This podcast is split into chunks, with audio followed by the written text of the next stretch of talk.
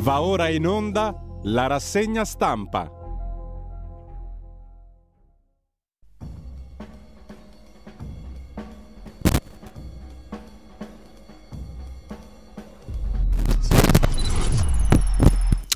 Radio Libertà, le trasmissioni tornano in diretta con la rassegna stampa affidata ad Antonino Danna. Ben trovato Antonino. Ben trovato tu, caro Giulio Cesare Carnelli, condottiero, mio condottiero, amiche e amici miei, ma non dell'avventura, buongiorno. Siete sulle magiche, magiche, magiche onde di Radio Libertà. Questa è la rassegna stampa. Io sono Antonino Danna e oggi è lunedì 25 di luglio dell'anno del Signore 2022. Cominciamo subito la nostra rassegna. Vi ricordo, date il sangue in ospedale serve sempre, salverete vite umane. Chi salva una vita umana salva il mondo intero. Secondo appello, andate su radiolibertà.net, cliccate su Sostienici e poi abbonati. Troverete tutte le modalità per sentire questa radio un po' più vostra, dai semplici 8 euro della Hall of Fame mensile, ovviamente, fino ai 40 euro mensili del livello Creator, che vi consentirà di essere coautori e co-conduttori di almeno una puntata del vostro show preferito col vostro conduttore preferito. I temi di oggi sono il governo, soprattutto il pericolo fascismo che ora viene agitato da tutte le parti, soprattutto all'estero, in merito a una potenziale vittoria del centrodestra, qualcuno che fa notare che Tajani era monarchico da ragazzo, per cui non potrebbe essere candidato a premier per il centrodestra o comunque non potrebbe prendere eh, non potrebbe assumere il ruolo di Presidente del Consiglio, poi abbiamo la riforma dell'IVA e le proposte in tema di riforma delle pensioni. Della Ferrari, di Leclerc accenneremo qualcosa più avanti, ma intanto cominciamo con un omaggio a qualcuno che se n'è andato troppo presto, Vittorio Descalzi che se n'è andato ieri, il fondatore dei New Trolls, uno dei più grandi musicisti di progressive rock che l'Italia abbia mai avuto e che purtroppo a causa del provincialismo di questo paese negli anni 70 e 80 forse non ha avuto il giusto apprezzamento per quello che è stato, e cioè un genio. Ma più in generale noi italiani non abbiamo avuto eh, molta cultura musicale negli anni 70 e 80. Si faceva della grandissima musica, pensate solo PFM, Le Orme, gli Area, i New Trolls e compagnia bella, ma eh, il provincialismo della RAI naturalmente ci dava altri eh, personaggi e la musica folk, per carità, rispettabile, ma era tutt'altra roba. Allora cominciamo in omaggio a Vittorio Descalzi con i New Trolls, concerto grosso, parte prima, Allegro, 1971, andiamo.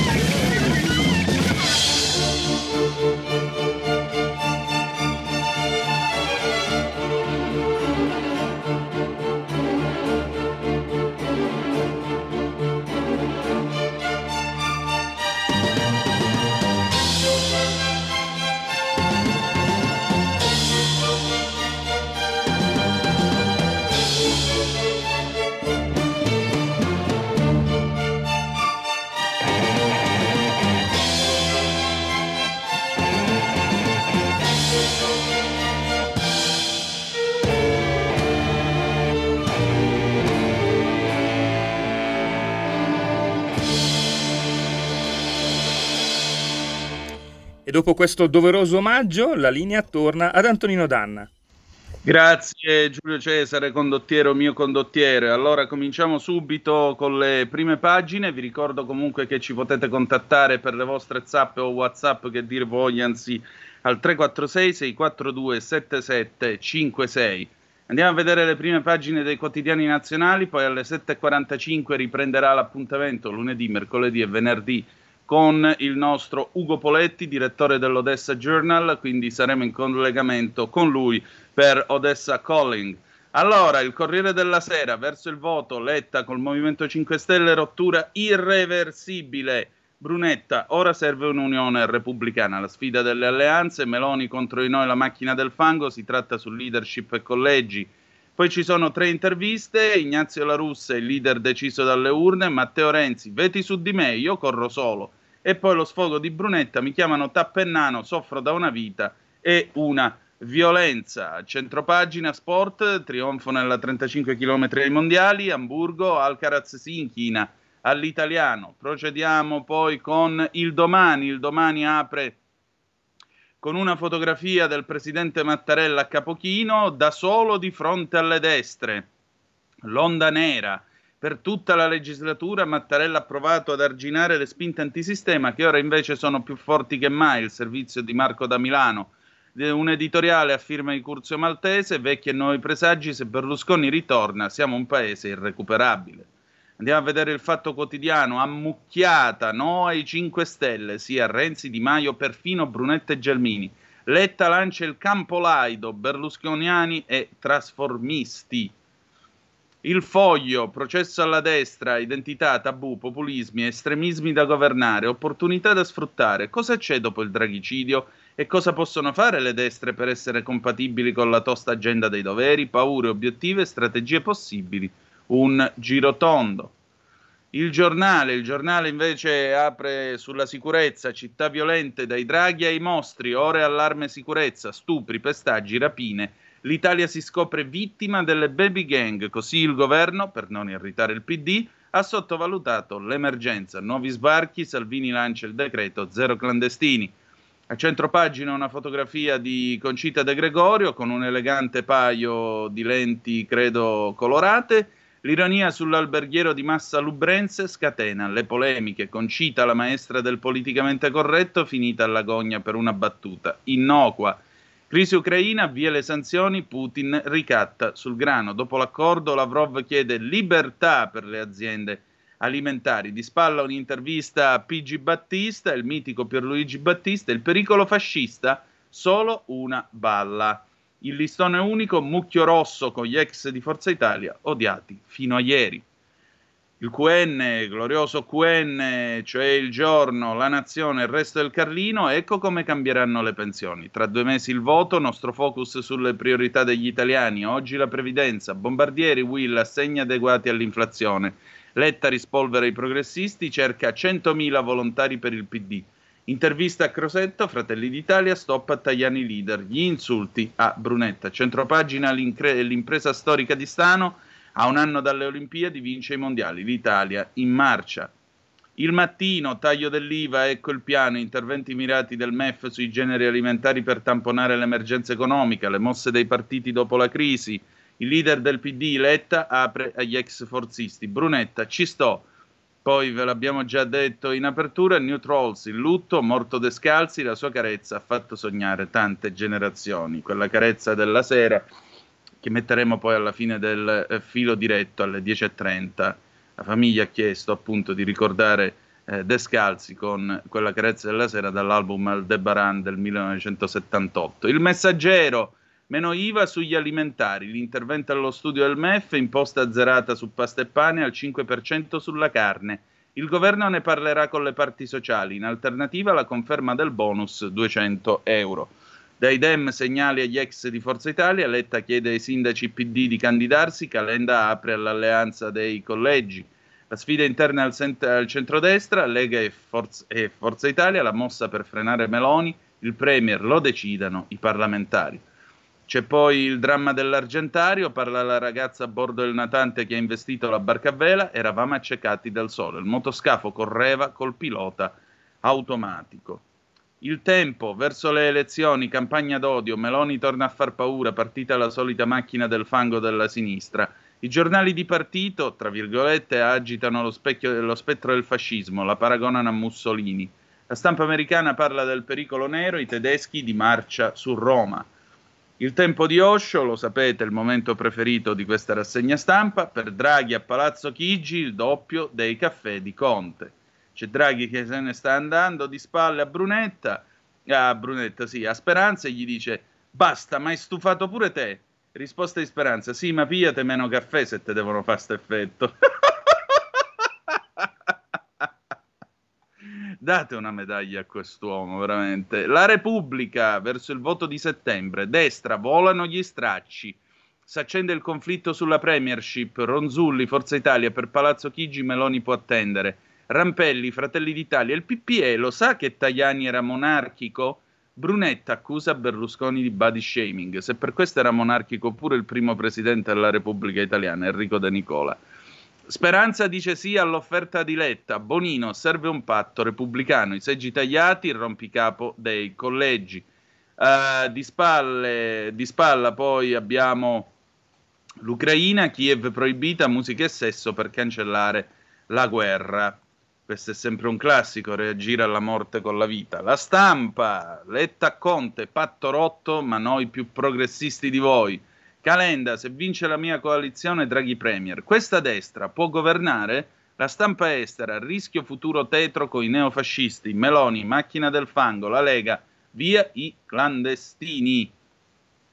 La verità, battaglia contro il buonsenso, torna alla caccia al fascismo immaginario. Fino a poco fa il segretario Dem strizzava l'occhio alla Meloni in chiave antilega. Vi ricordate? Li chiamavano Sandra e Raimondo. Eh, ora mette l'elmetto e rispolvera il pericolo nero. Aiutato da Repubblica, che arriva a ridicolo, rimprovera alla leader di Fratelli d'Italia di avere un cognome che inizia per M, come il Duce. Letta vaneggia, 100.000 volontari per farci votare e Brunetta diventa eroe della sinistra. Centropagina cartolina, Zingaretti si dimette per aiutare la stabilità e poi l'ultimo valzer della Lamorgese lascia tre regioni sotto assedio. Calabria, Sardegna e Sicilia, sbarchi a raffica, tragedia a bordo, centri al collasso. Massimo Cacciari, quante bugie il bis del Premier l'ha, firma, l'ha affermato il PD. Quindi anche Cacciari sostiene che non sia colpa di Forza Italia e Lega. Libero, centro di gravità inesistente, inutili acquisti di Letta, Brunetta piange sull'amore finito con Silvio e lavora un partito repubblicano. L'attendono Toti, Renzi, Calenda, Di Maio e altri. Eh, Giulio Sapelli, Bruxelles accetta tutti gli eletti, UE più democratica dei Dem, non ha paura dei sovranisti. L'intervista di Gianluca Veneziani. Invece Edoardo Rixi, meglio il voto del Pantano, Draghi era renato da mesi, credo sia andata meglio così. Andiamo a vedere adesso i quotidiani locali molto rapidamente. Brescia oggi del lunedì, dilaga la siccità tra altri divieti e zero pioggia, aumentano le ordinanze antispreco dei sindaci, da metà settimana leggero calo delle temperature, verso il voto nuovo Parlamento, 95 i deputati lombardi. Corriere della Sera, Dorso di Roma, oggi in mare pericoli cresciuti, Giuseppe Panico, guardia costiera, sono andato un po' troppo veloce, imbarcazioni troppo vicine alle coste e ai bagnanti. Corriere Torino, solo 3.000 auto e poche colonnine, elettrico indietro. L'Isigo aprirà a tutti le sue 477 rita- ricariche. E adesso, ladies and gentlemen, torna con noi Ugo Poletti, niente po' di meno che per Odessa Calling. Sigla.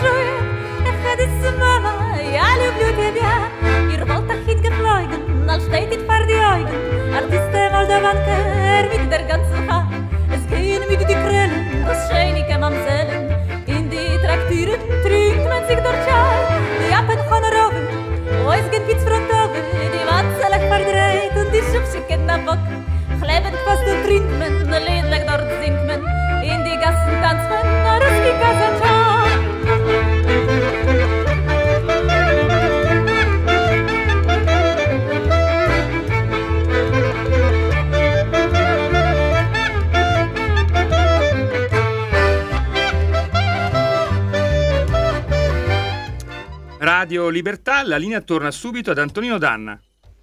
E rieccoci, siete di nuovo sulle magiche, magiche, magiche onde di Radio Libertà. Questa è sempre la rassegna stampa. Antonino Danna al microfono con voi perché torna Odessa Calling con Ugo Poletti, il direttore dell'Odessa Journal. Buongiorno direttore.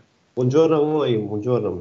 Allora, intanto grazie e bentornato. Ehm, prima di passare alla cronaca di questi giorni, perché come tutti sanno eh, c'è stato l'accordo mediato dalla Turchia per quanto riguarda eh, la ripresa del commercio de- del trasporto del grano dai silos di Odessa sì. verso la Turchia con tutta una serie di garanzie mediate anche dall'ONU.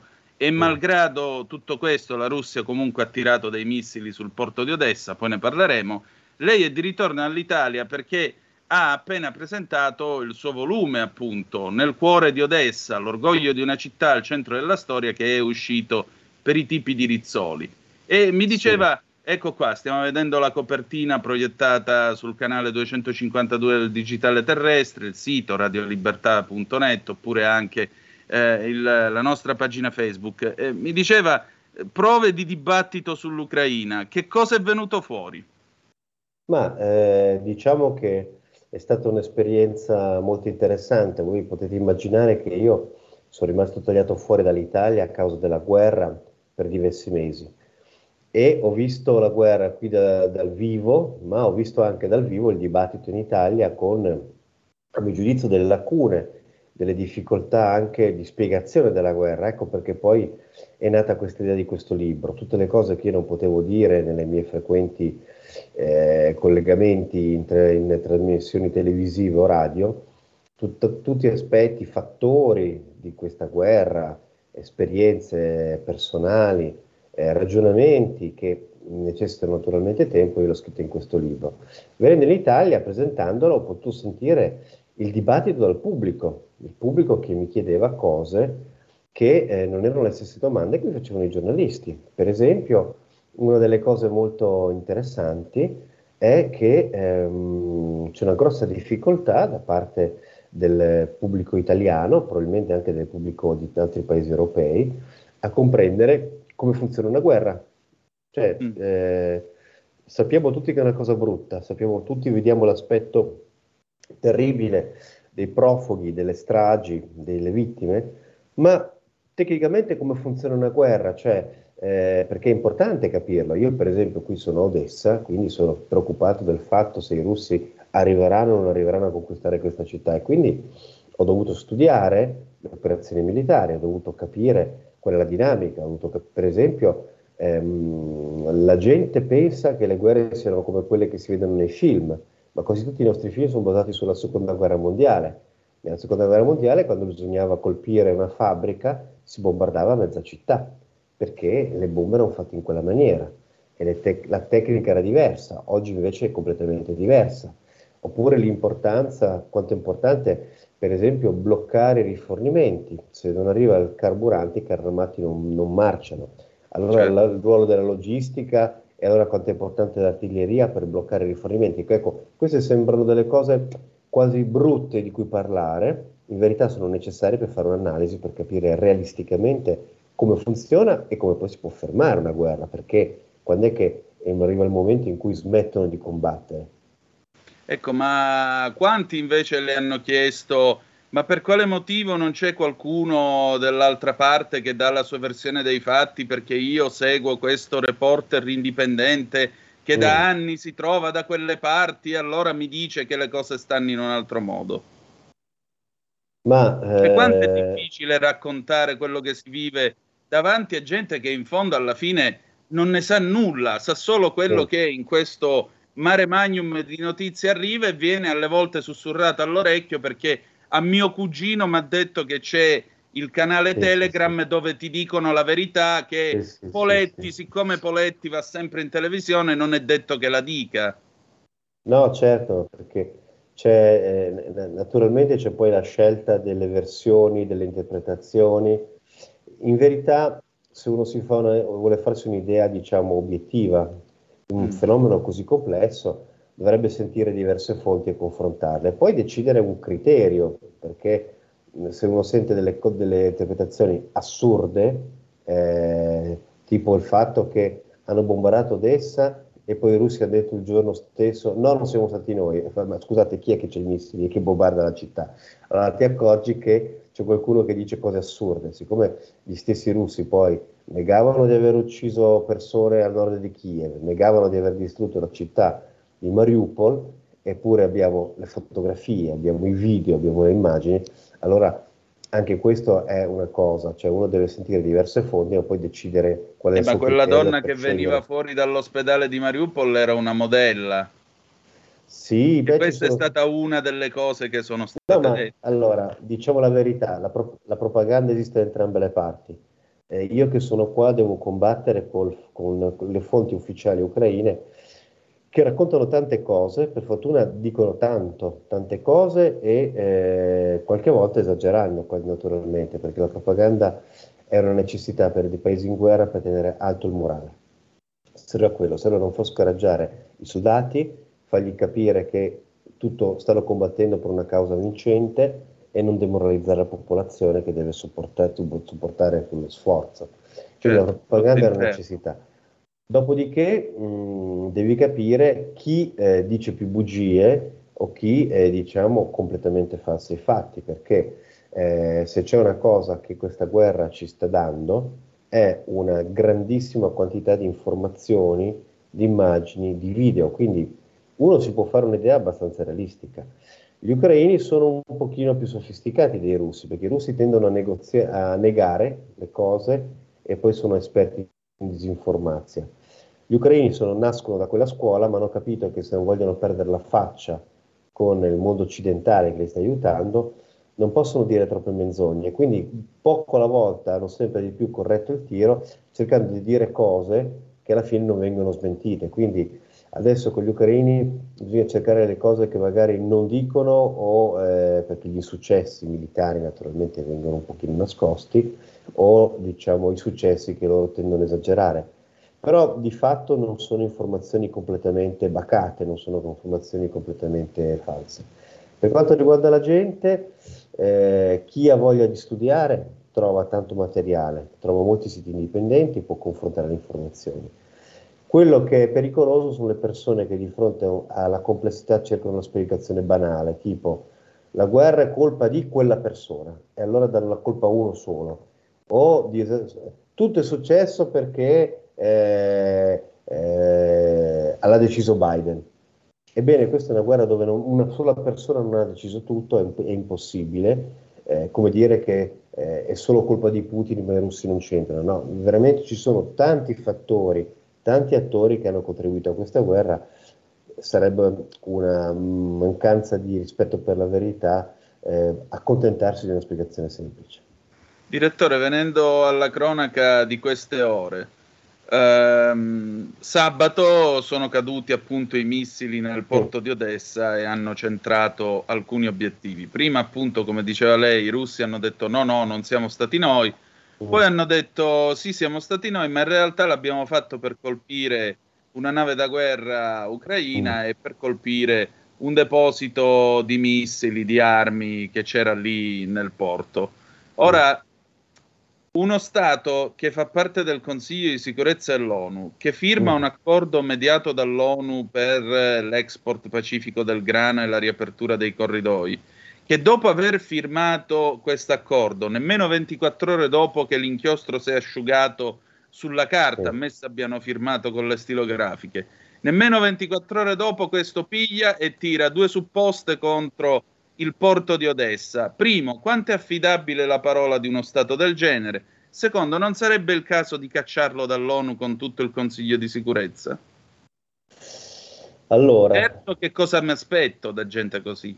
Sì, sì, allora è veramente difficile trovare una spiegazione su questo atto, tant'è che io ne provo a darne tre diverse, poi Mm. lasciamo che gli ascoltatori scelgano quella che loro preferiscono, perché Certo.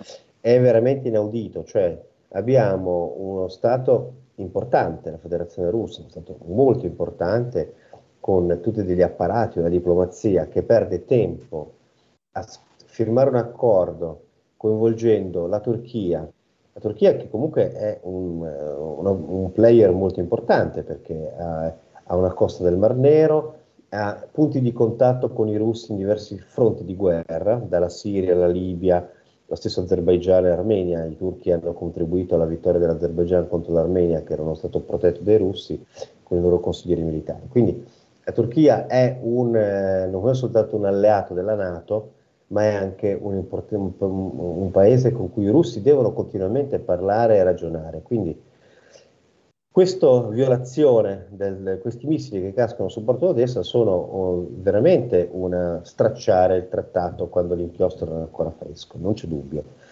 E mettendo in grandissimo imbarazzo Erdogan, il quale ha speso la sua faccia, e poi Erdogan è un personaggino pericoloso, è un personaggino eh, potente, potente e probabilmente permaloso, cioè una cosa del genere è, manca- è uno schiaffo in faccia al mediatore che, di cui non ci si capacita, mentre invece nessuno eh, in Russia ha pena per Gutierrez, per il segretario della Nato, perché è considerato agli occhi dei russi come un cameriere. Quindi, perché fanno una cosa del genere? Eh, le spiegazioni possono essere tre. Uno, quella più ovvia è i russi stanno dicendo al mondo ce ne freghiamo delle regole internazionali. Non ci interessano quello che, cioè il, il rispetto del, del, del diritto, non ci, non ci interessano i trattati, per noi ogni giorno possiamo cambiare idea, quindi siamo uno Stato completamente inaffidabile e che eh, agisce a seconda del proprio arbitrio. E addirittura eh, se qualcuno si illudeva che l'ONU potesse rappresentare un minimo di eh, tavolo dove le potenze si parlano, perché l'ONU è un tavolo dove ci si parla, anche quel, quel posto lì per noi siamo pronti a dissacrarlo. Questa è la prima spiegazione, è la più brutale, è la più forte, è quella che gli ucraini stanno dicendo da sempre, dei, russi non ci si può fidare. Però attenzione, se uno Stato fa così, perde completamente la sua credibilità, nel senso che quando mai ci potremo fidare dei, dei russi ogni volta che faranno un accordo, perché allora significa che siamo di fronte Ah, eh, gli stati devono, devono comunque, mh, per una questione di rispetto, per una questione anche di eh, vita, co- eh, convivenza eh, mondiale, poter dimostrare che non mentono, che non dicono bugie. Uno Stato non può dire bugie, è una cosa pes- pesantissima. E questa è la prima spiegazione. Se qualcuno convince, questa è una spiegazione. La seconda spiegazione è banalissima. Eh, uno può dire erano invece seri quando hanno firmato questo trattato, peccato che i militari non erano coordinati e quindi è un errore clamoroso, nel senso che l'esercito russo ha un suo comando che non si è messo in collegamento e in coordinamento, non, stato, non c'è stato il, il, il, diciamo, l'aggiornamento in cui dovevano smettere le operazioni, quell'operazione lì probabilmente era già pianificata da settimane o da giorni e questa cosa qua l'hanno implementata senza pensare che il giorno prima il ministro della difesa addirittura aveva firmato quel trattato. Può succedere perché i russi hanno, non sono un, un, un, un organismo nella loro, eh, nel loro essere giganti, non hanno una grande efficienza, non hanno un grande coordinamento, anzi ci sono delle, proprio delle, delle separazioni, dei muri di separazione tra, tra un'amministrazione e l'altra. Però mi, scusi, però mi scusi se posso citare Tom Clancy nella grande fuga dell'ottobre rosso.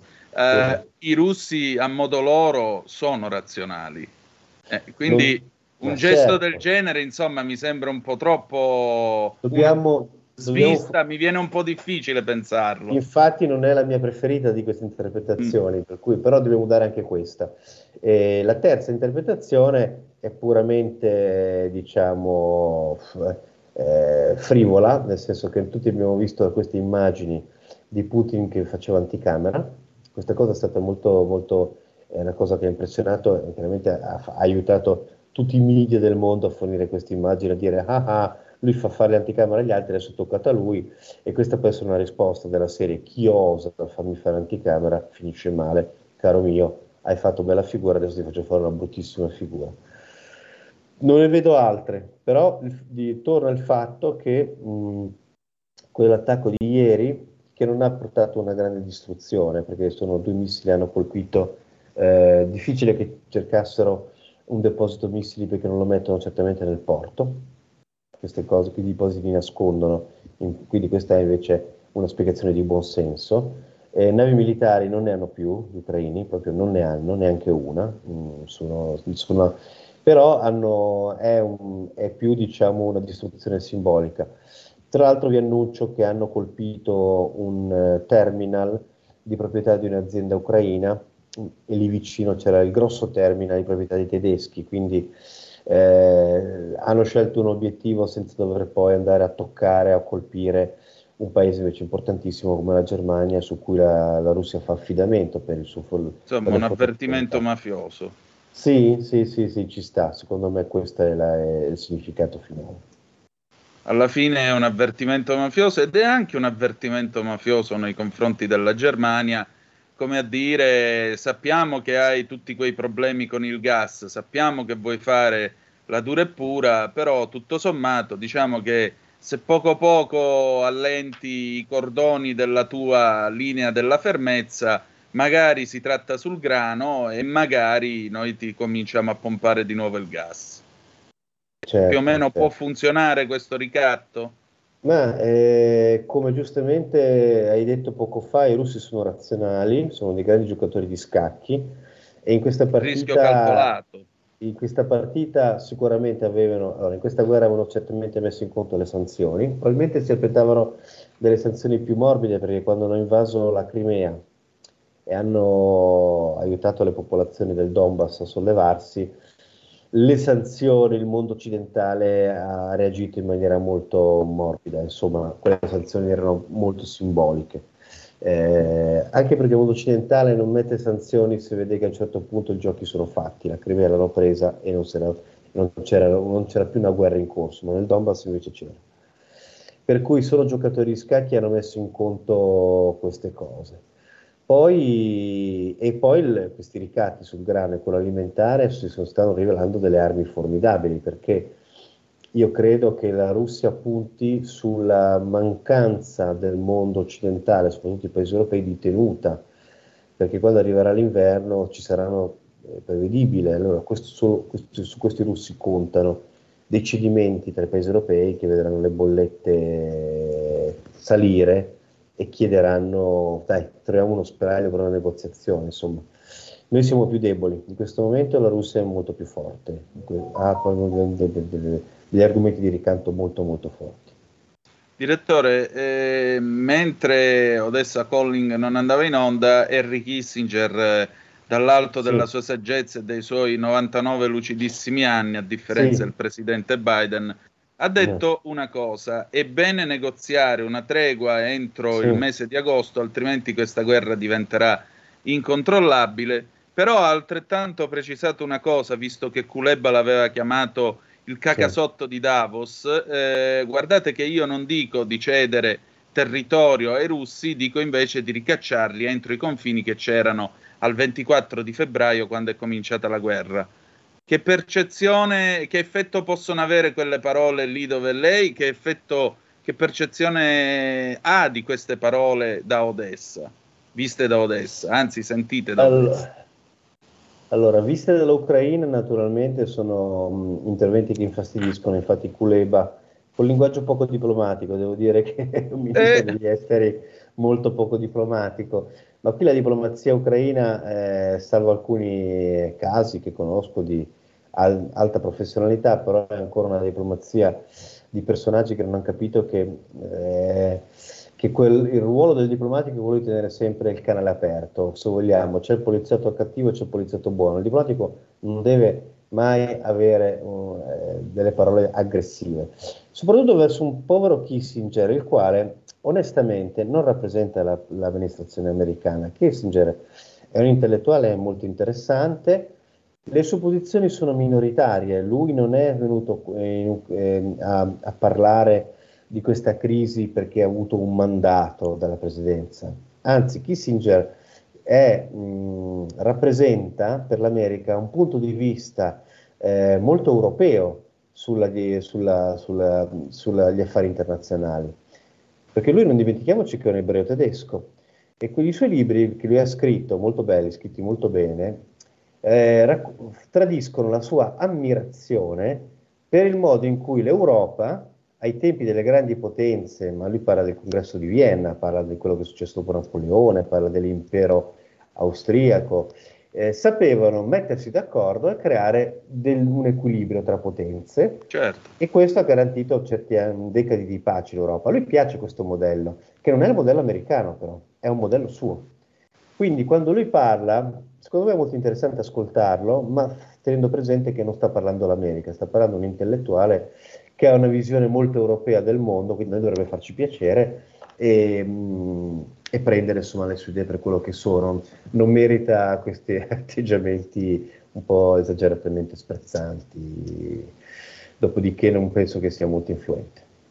Diciamo che gli manca un Nixon per poter applicare le sue idee, Beh, a, invece... a quei, a quei tempi aveva più spazio, certamente. Diciamo che aveva molto più spazio. Eh, com'è il, il clima, il morale in città in questi giorni? Com'è soprattutto dopo tutto quello che è accaduto nel weekend? E poi, avviandoci alla fine di questa nostra conversazione, che cosa si vede stamattina dalla sua finestra? Allora, eh, posto che eh, le- il bombardamento noi l'abbiamo sentito perché abbiamo una casa che, da cui si sente, cioè tutto quello che succede in città lo si sente dalle finestre, se, se, se casca un missile si sente. Oltretutto abbiamo amici che l'hanno visto in diretta, erano sul lungomare facevano una passeggiata, perché ci sono gente sulle spiagge che prende il sole e dal lungomare vedi il porto e questa cosa, questa- questo- questo- la colonna di fumo, il botto li hanno visti in, in diretta.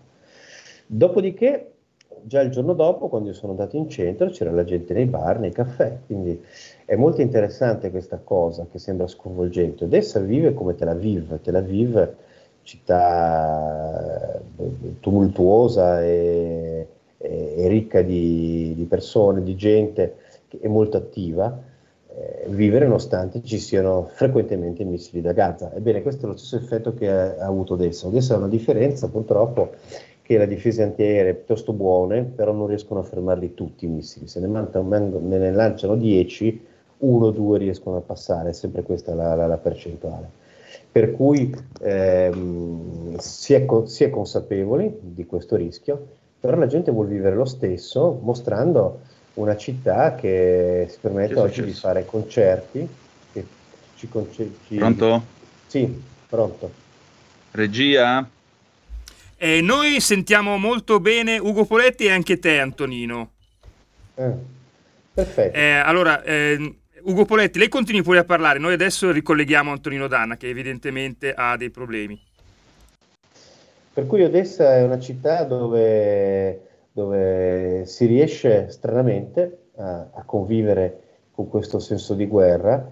Siamo più sereni perché sappiamo che non arriveranno più eh, minacce dal mare.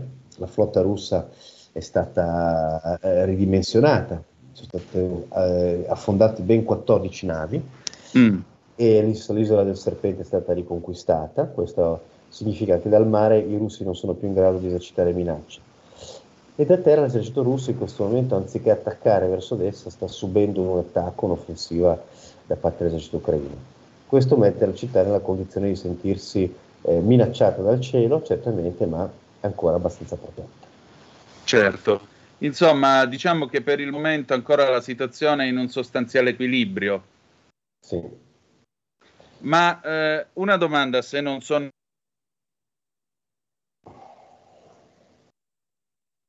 Odessa ad arrivare in Italia. Come è stato venire eh, da Odessa in Italia il, il viaggio? Ma eh, eh, Sì, Beh, è molto semplice, Odessa in verità è molto facile da raggiungere perché noi abbiamo la- mh, il confine della Moldavia molto vicino, cioè è un'ora di macchina. Un'ora di macchina come andare, praticamente quasi come andare da Milano a Bergamo. Una volta attraversato il confine sei un pa- in un paese straniero, quindi sei totalmente riparato dalla guerra perché la Moldavia in questo momento non è minacciata e non subisce nessun attacco ovviamente. A quel punto poi hai altre circa tre ore di viaggio, si può prendere proprio un autobus al centro di Odessa, nella stazione degli autobus e fare questo percorso. Passata la frontiera poi arrivi all'aeroporto internazionale di Chisinau, la capitale, e da lì puoi avere un volo diretto o per Roma o per Milano. Quindi le comunicazioni sono, molto, sono totalmente aperte questo era il modo anche mio per assicurare gli amici che mi dicevano scappa, vai via, eh, tante persone che mi hanno scritto in questi ormai cinque mesi di guerra dicendo guardate, in caso di grande pericolo io riesco facilmente ad arrivare alla frontiera perché siamo veramente vicini. E questo consente il fatto che la città ha sempre avuto buoni rifornimenti di cibo, non c'è mai mancato nulla nei supermercati e che ci sono diversi giornalisti italiani che arrivano essa con questa strada molto facilmente. Invece è più lungo arrivare a Kiev, a Kiev è possibile arrivarci, sappiamo che il nostro ex primo ministro Draghi eh, ha preso il treno insieme a Macron sì. e Scholz, però è un viaggio lungo, un viaggio che è fatto di notte, tortuoso, insomma, invece Odessa uno, chiunque dall'Italia può prendere un volo e venire a fare un weekend a Odessa, teoricamente, certo, però con i rischi del caso, voi sapete quali sono. Alla fine 4-5 ore è come andare adesso all'aeroporto a Linate, prendere un volo, scendere a Punta Raisi e arrivare ad Agrigento per sì, capirci. Sì, sì, Quindi si può fare tranquillamente. Può fare. Benissimo. Benissimo, e allora io la ringrazio molto, direttore, del suo tempo. Ci ritroviamo mercoledì, quindi di nuovo da Odessa. Sì, perché probabilmente ci saranno degli, degli sviluppi. Credo che la situazione in questo momento meriti di essere seguita. Avrò sicuramente qualcosa da, da raccontarvi. Quindi allora mercoledì. Benissimo. buona giornata. Grazie ancora, buona giornata e arrivederci. Arrivederci.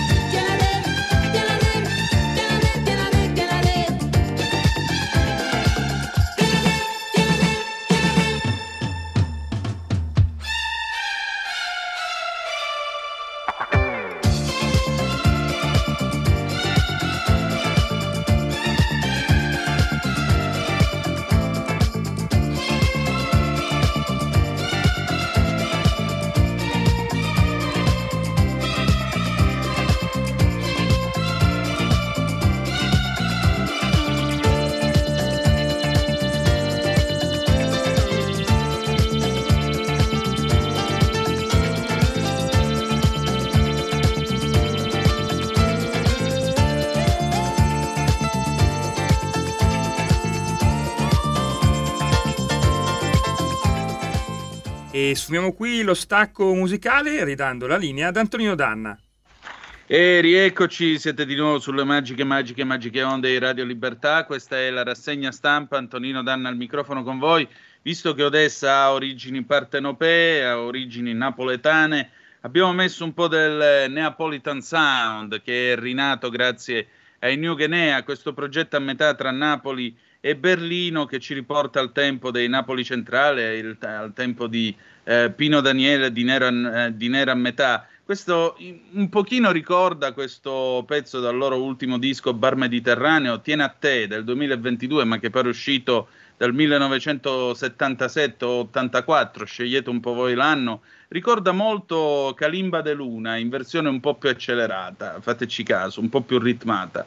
Però ci sta, è veramente un bel pezzo e quest'oggi ai Bagni Libertà, il nostro stabilimento balneare, il nostro nuovo bagnino tra l'altro, il nostro nuovo bagnino, eh, Giulio Cesare Carnelli, si occuperà di mandare in onda questi pezzi. E allora, Lucia, Antonino, che canzoni orribili ci fai sentire questa mattina? Cavolo, i New Trolls, il Progressive Rock e i New Guinea. Posso capire che magari non è il tuo genere, ma dire che siano canzoni orribili, te prego, insomma, stiamo parlando di storia della musica italiana, quantomeno nel caso dei New Trolls. Allora, andiamo con eh, le zappe che sono arrivate al 346 642 7756, poi però dobbiamo tuffarci nel, nei giornali, anche perché alle 9 abbiamo le opere ai giorni, poi c'è ehm, Riccardo Molinari, poi c'è la nostra eh, la nostra Carla De Bernardi. Alle 9.30 avremo il filo diretto con Maurizio Bolognetti. Maurizio Bolognetti si è lanciato per le strade di Napoli, manco a farla apposta, intervistando gente chiedendo eh, per chi voterete, andrete a votare e vi garantisco che le risposte sono state alquanto stupefacenti, poi le ascolteremo dopo le 9.30. Allora, Vuoi vedere che ci appioppano il Macron italiano Calenda come premier? Mm, con questi partiti, con questi vecchi partiti, queste vecchie facce dei politici, alle prossime elezioni non ci andrà nessuno. Abbiamo visto cosa hanno fatto in quest'anni. Ancora Poletti, si stava bene senza il gazzettino Zelensky. Signor Antonino, la sua russofobia è pari alla sua vaccinofilia. Pazienza, Ziv. Amen ai soloni dispensatori di pipponi indirizzati a quelli che si dichiarano non intenzionati a votare, vorrei dire loro di guardare oltre il loro naso, è tempo di usare l'intelletto e di non ragionare di sola panza, altrimenti vassalli si rimane. Paolo da Milano, credo tu abbia ragione da vendere. Eh, il modo di parlare di Poletti dice molto sull'uomo, un ucraino a tutti gli effetti, non mi è mai piaciuto. Lui però abita a 50 metri da dove cadono i missili. Tieni anche presente questo. Poletti dovrebbe ringraziare che il presidente della Russia è Putin. Se ci fosse stato Zelensky con i missili atomici, non so come sarebbe messa Odessa. Eh, ancora, io sono del parere, Antonino, che la verità e le colpe non stanno tutte da una parte sola. Allora ci vuole coraggio per ammetterlo. Ciao, Gio Davarese. Sì, però se tu tiri due missili su Odessa e prima dici no, non sono stato io, poi dici sì, sono stato io, ma ho colpito una nave militare e lo fai dopo aver firmato un accordo mediato dall'ONU e da Erdogan, questo che cosa dice di te? Oh, Lorenzo 199, buongiorno Lorenzo. Ma, eh, Antonino, ma fino al 24 settembre questi a reti unificate ci spaccheranno i cabasisi con la storia del ritorno del fascismo? Sì, Lorenzo. E infatti andiamo a vedere che cosa succede. Eh, vi dicevo che eh, c'è questo terrore naturalmente fascista, il ritorno del fascismo, il ritorno eh, dell'onda nera, come, come, dice addirittura, eh, come si dice, come dice addirittura da Milano su Il Domani, ma io vi voglio leggere la stampa, state a sentire, state a sentire perché eh, il caso Meloni, attenzione perché eh, politica e media internazionali vedono nubi nere sull'Italia, presto in mano ai neofascisti. La leader contrattacca, ricomincia la macchina del fango. Per il Guardian è carismatica. Sarà lei il primo presidente di estrema destra dopo Mussolini? Eh, con i neofascisti Fratelli d'Italia al governo, l'Italia rischia un futuro tetro. Il New York Times e il londinese Guardian mettono sotto la propria lente l'ascesa di Giorgia Meloni e parlano di sviluppo allarmante per il nostro paese. ora che il governo è caduto e le elezioni si avvicinano. Il commento del New York Times a firma di David Broder definisce un evento sismico l'eventualità che per la prima volta un partito di estrema destra arrivi alla guida di una grande economia dell'Eurozona. A scatenare il terremoto per ora è Fratelli d'Italia che non accetta le accuse. Con la campagna elettorale è ripartita, puntuale come sempre, la macchina di fango contro i me e Fratelli d'Italia. Aspettatevi di tutto in queste settimane, ribatte Meloni su Facebook, perché sono consapevoli dell'imminente sconfitta e useranno ogni mezzo per tentare di fermarci. Se ci riusciranno o no, Enrico, se ci riusciranno o no, questo dipende da voi. Enrico Letta la pensa diversamente. Contro Meloni non c'è nulla né di scorretto né di personale. Non condivido questo vittimismo. Ogni volta c'è qualcuno, c'è sempre un capo espiatorio. Il Guardian ricorre alla letteratura per raccontare che Mario Draghi, come il Giulio Cesare di Shakespeare, è stato pugnalato alla schiena la scorsa settimana, vittima di un complotto della destra. Cui bono il latino lo usa il quotidiano britannico che si domanda chi ci guadagna da tutto questo è ovvio, i tre partiti di destra, i ribelli neofascisti Fratelli d'Italia di Giorgia Meloni, la Lega di Matteo Salvini, Forza Italia di Silvio Berlusconi. Ve prego, ve prego. Uh, Salvini torna all'attacco, siamo sempre sulla stampa perché ovviamente ce n'è per tutti visto che è cominciata la campagna elettorale, no? Salvini torna all'attacco sulle frontiere migranti, basta finti profughi, il leghista tra pace fiscale e flat tax promette la lotta ai clandestini, rispolverate le vecchie battaglie per avere di nuovo il Viminale. Lui si vede già di nuovo al Viminale, basta ascoltare il ritornello con cui è iniziato la campagna elettorale o scorrere gli ultimi cinque tweet sul suo profilo per capire che l'obiettivo di Salvini è tornare a fare il ministro dell'interno, riprendersi il posto che ha perso nell'estate del 19 sulla spiaggia del Papete, posto che negli ultimi tre anni è stato occupato da Luciana Lamorgese, sul cui operato non ha mai risparmiato critiche chiedendone le dimissioni almeno una volta alla settimana. Promette pure pace fiscale, flat tax, riforme delle pensioni con quota 41, ma il leader della Lega resta convinto che i tasti da toccare per provare a recuperare consensi e risalire nei sondaggi siano i soliti.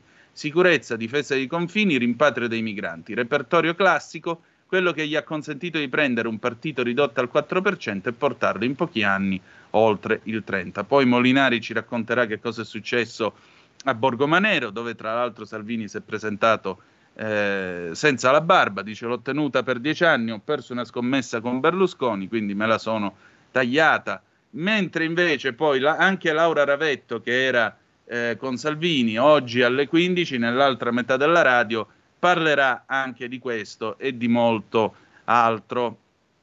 Andiamo però a sentire uno a cui eh, naturalmente, diciamo così, la capacità di analisi non manca e che guarda con, eh, diciamo, con eh, il giusto distacco a questa situazione e dice chiaramente la sua su questa incredibile vicenda. Sto parlando di Pigi Battista, Pierluigi Battista, che è stato intervistato dal eh, giornale, se mal non ricordo, sì, infatti da Paolo Bracalini, il bravo Paolo Bracalini del giornale, è stato un po' a sentire che cosa gli ha detto.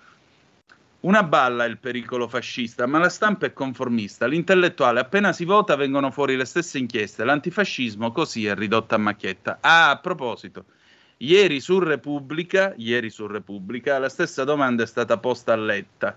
Eh, ma ora quindi riprendiamo con, eh, con, la, con il pericolo fascista, tutte queste robe potrei fare campagna elettorale su questo tema, dice Valetta, però preferisco concentrarmi su altri temi.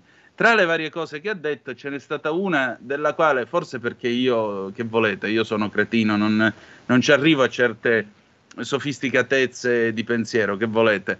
Ha tirato fuori, ne ha detta una del genere, che se vincesse il centrodestra ci troveremmo Pillon alla guida del Ministero della Famiglia, e questo farebbe scappare i giovani dall'Italia in un momento di crisi economica. Io non ho capito bene il nesso pillon alla famiglia, la fuga dei cervelli dall'Italia, ma che volete, vi ripeto, io non sono tutta questa grande cima intellettuale, quindi non sono in grado di capirlo.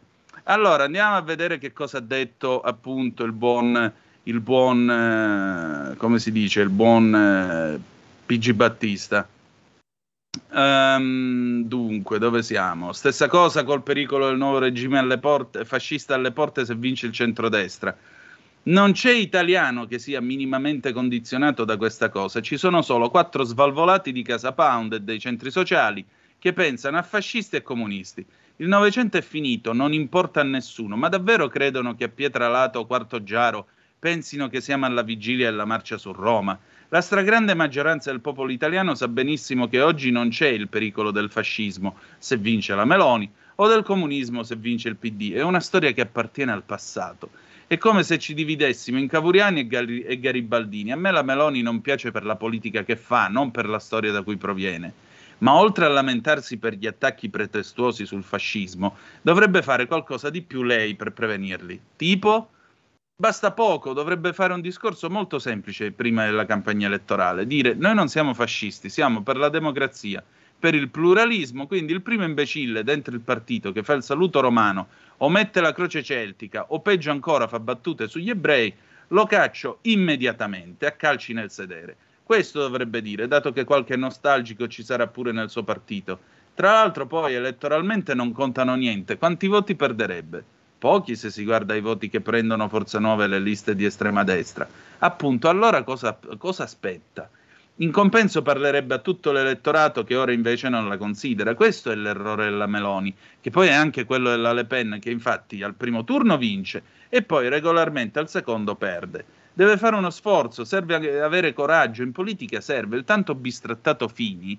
Andò ad Auschwitz, alle fosse ardeatine, allo Yad Vashem. È stato un percorso doloroso e a volte anche ingiusto, ma lo ha fatto, pagando alla fine anche un prezzo fu l'inizio della sua fine. Alla Meloni basta molto meno. Se vuole vincere, eviti di fare quei comizi sguaiati alle convention di Vox, che sono veramente dei franchisti. Prenda le distanze dall'autoritarismo di Orban. La forza di Berlusconi era che parlava a un mondo che non era tutto di destra. La Meloni dovrebbe parlare con Confcommercio, con i piccoli imprenditori, prendendo in modo chiaro le distanze al fascismo. Se invece vuole coltivare i voti della sezione MSI della Garbatella, faccia pure. Quindi questo io vi dovevo. Eh, il PPE intanto diventa sponsor della candidatura di Tajani, Tajani Premier alle carte in regola, sponsor della candidatura, Gelo della Meloni, prima definiamo i, i collegi. Il giornale poi dice a proposito di Salvini, il nuovo corso berlusconiano e senza barba, non parliamo di incarichi, ma lui può ambire a tutto. Il leader leghista studia già il programma, flat tax e sicurezza i primi punti, punta su un think tank di esperti guidato da Valditara, allievo di Miglio. Ultima cosa, ieri si parlava di retroscena di una possibile offerta di Salvini nei confronti di Berlusconi per fargli fare il presidente del Senato. Voi che cosa ne pensate? 346 642 7756 per le vostre zappe ci ritroviamo dopo il meteo. A tra poco. Stai ascoltando Radio Libertà. la tua voce libera, senza filtri né censura. La tua radio.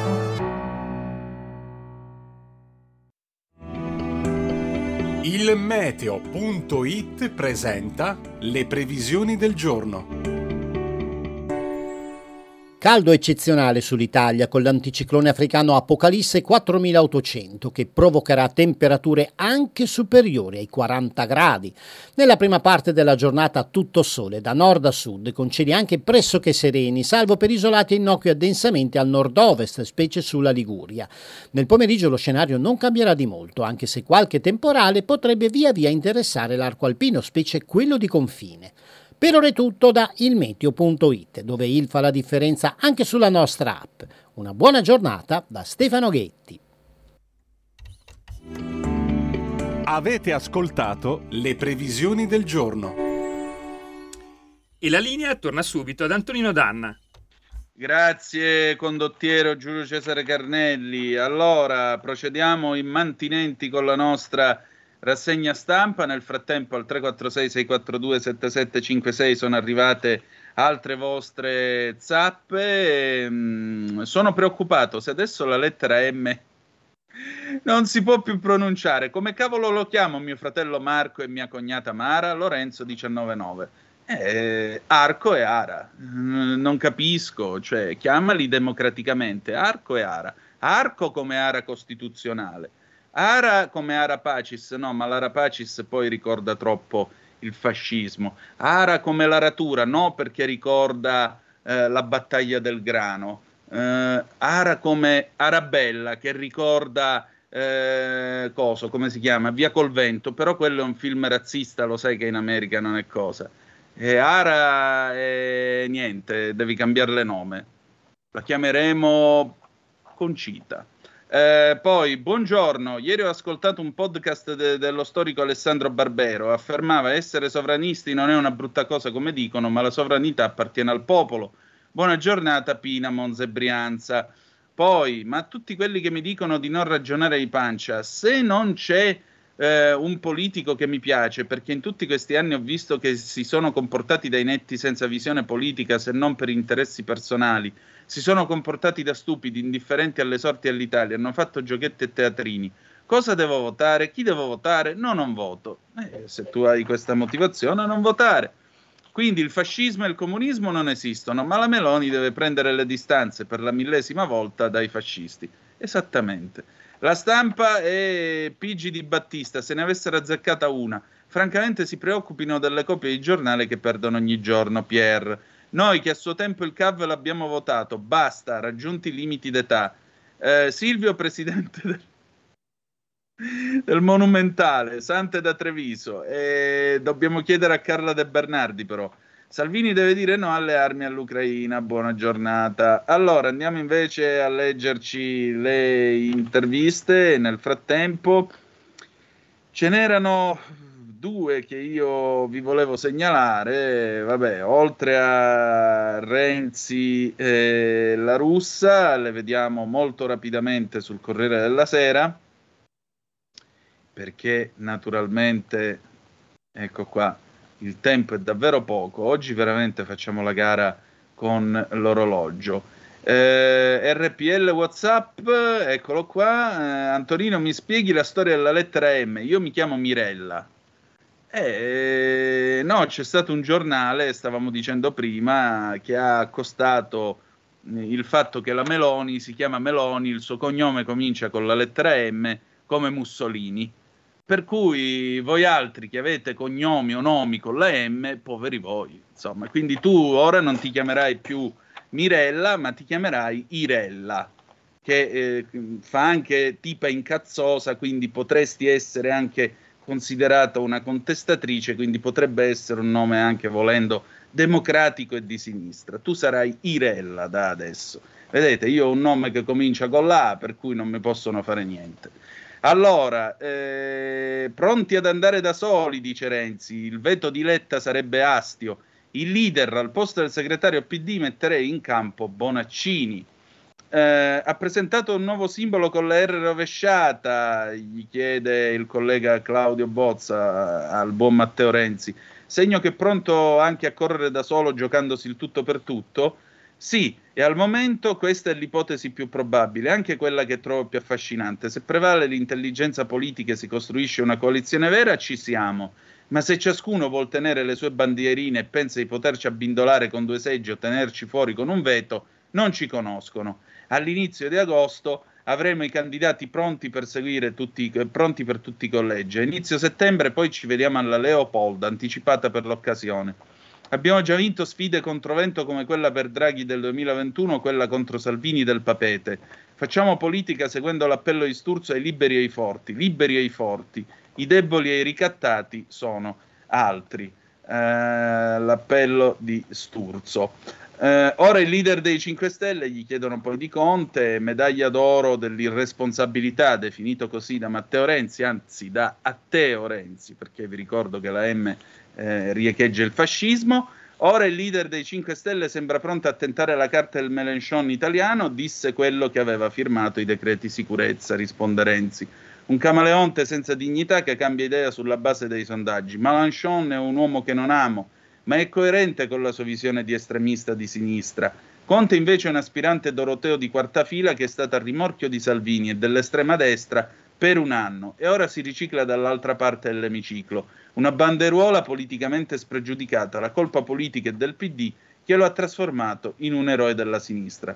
Crede che una Meloni Premier metterebbe a rischio i rapporti con la Casa Bianca? No, basta con questo provincialismo. Farò di tutto per evitare Meloni Premier, ma se lei andrà a Palazzo Chigi rispetteremo le urne senza delegittimare a livello internazionale chi sta a Palazzo Chigi.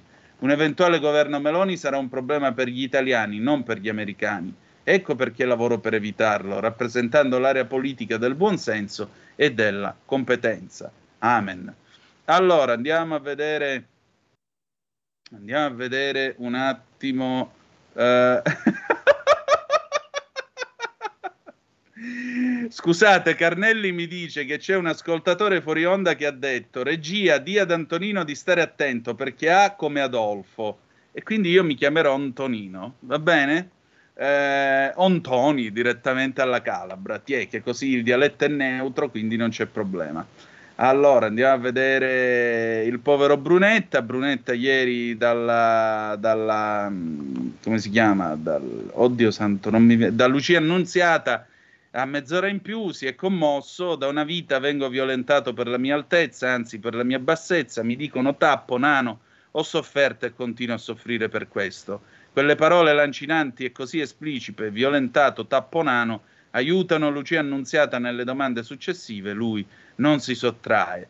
La rottura, una candidatura forte in un collegio sicuro da Berlusconi no, 28 anni sono tanti, ma con lui si è rotto qualcosa, come gli amori. Quando si rompe qualcosa è finita. Voglio bene a Berlusconi, continuerò a volergliene, però quando c'è una rottura si parla delle ragioni della rottura. Ma subire invettive personali, anche feroci, da lui e il suo ambiente, una quando ha detto di noi che siamo andati via, che, siamo, che riposino in pace. Io gli ho augurato lunga vita perché sinceramente gli voglio bene. Povero Brunetta, l'uomo che definì i precari eh, il peggio dell'Italia e Panzoni, quelli che lavoravano, eh, anzi che, è quello che avanzò dubbi su chi lavorava eh, in smart working, bisogna ricordare anche questo, purtroppo ogni tanto Brunetta pure lui ha dato qualche esagerazione, diciamo che si è incazzato un po' troppo. Allora, chi ci scredita dall'estero invece, dice Ignazio La Russa, è ispirato dalla sinistra italiana sul leader non decide il PPE e nemmeno i giornali stranieri. Eh, non negherà, eh, non crede che Forza Italia abbia qualcosa da ridire sulla regola appunto del responso delle urne?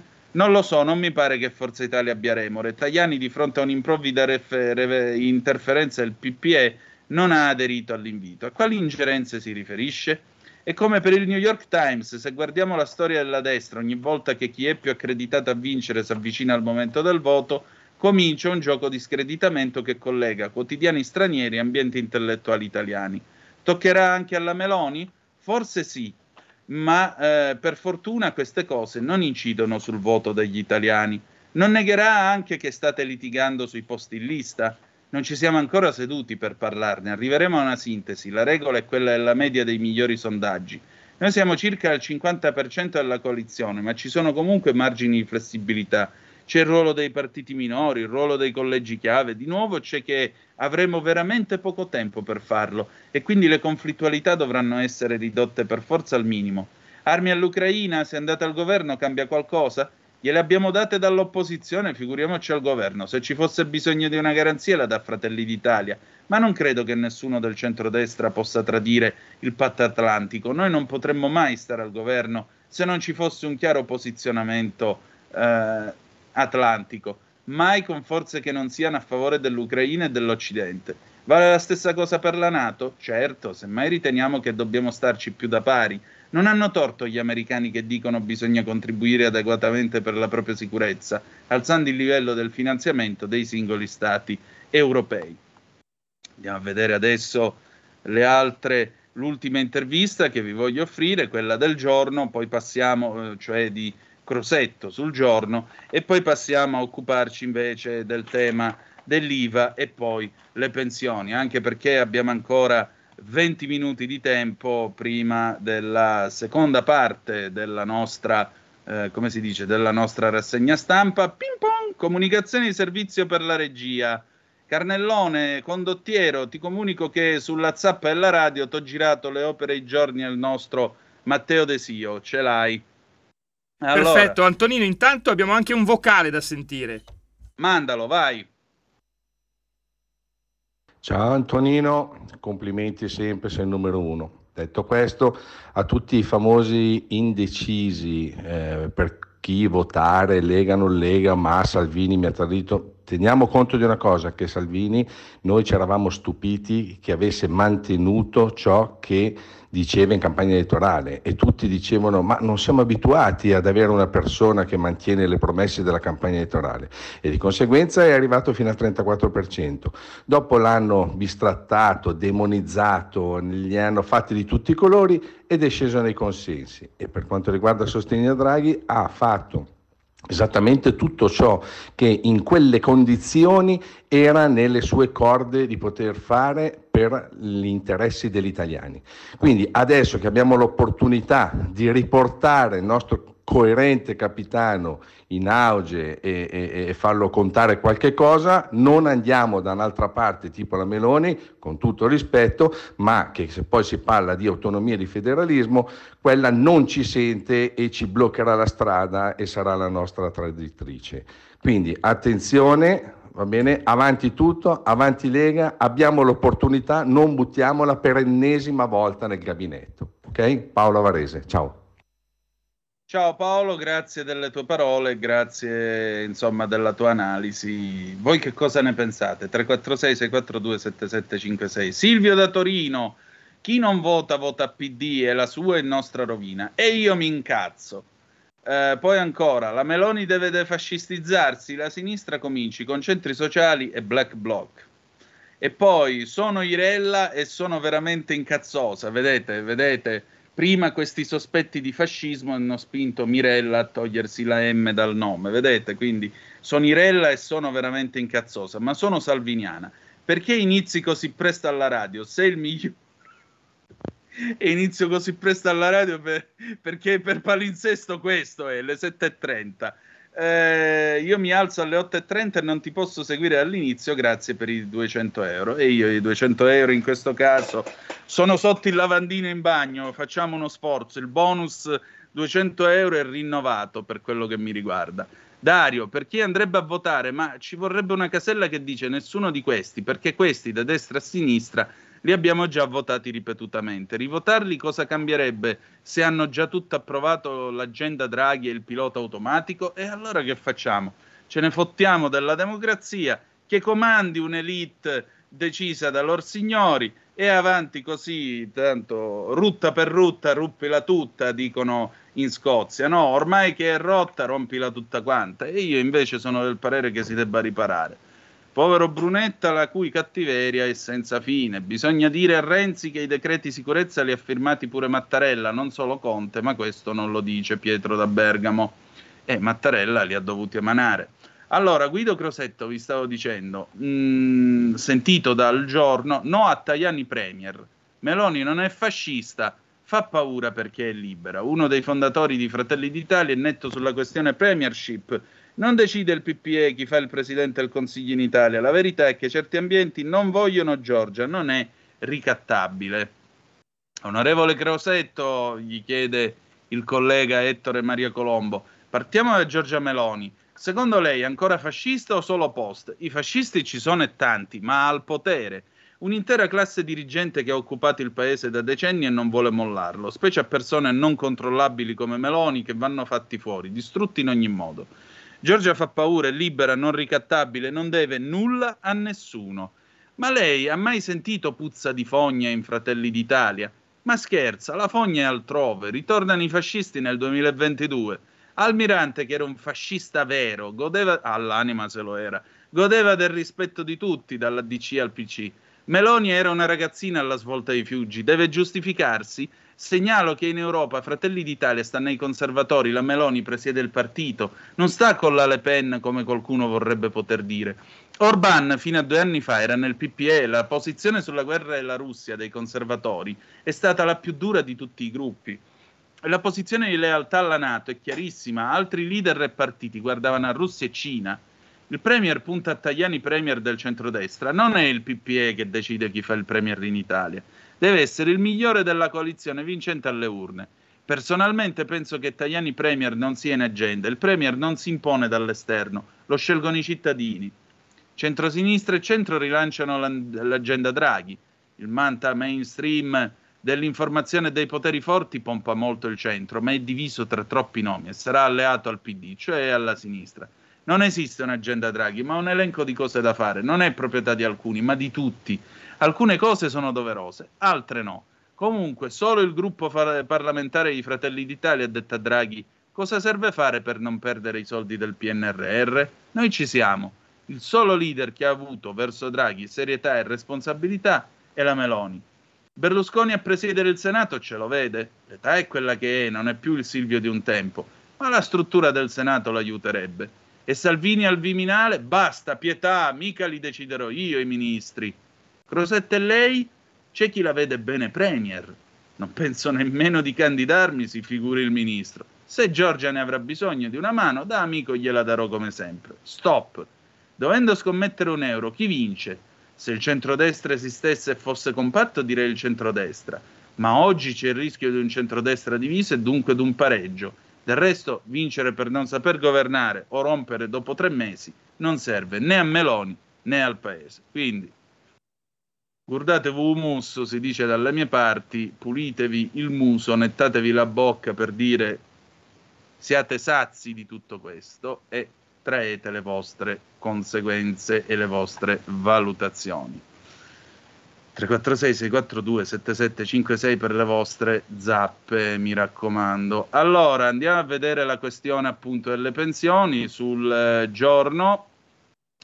I partiti e la nuova previdenza, il centrodestra rottama la Fornero, dal PD via d'uscita a 63-64 anni. Parliamo di proposte, parliamo di politica.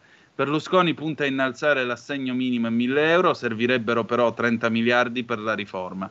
I 5 Stelle propongono una pensione divisa in due tronconi, il centro-sinistra rilancia opzione donna e ape. C'è chi come Silvio Berlusconi propone di portare tutte le pensioni a 1000 euro mensili, chi come Matteo Salvini non si rassegna alla riforma Fornero e punta a quota 41, chi come il ministro del lavoro Andrea Orlando mira a portare avanti il cantiere della flessibilità in uscita a base di opzione donna, quota 102 e una sorta di anticipo, con una sorta di anticipo volontario dell'uscita a 63-64 anni con calcolo interamente contributivo dell'assegno. Fino alla soluzione Tridico dal nome del presidente dell'Inps sponsorizzata dai grillini di Giuseppe Conte. Un pezzo di pensione a 63 anni e un pezzo a 67, così hai 4 anni di lavoro in nero eventualmente da fare.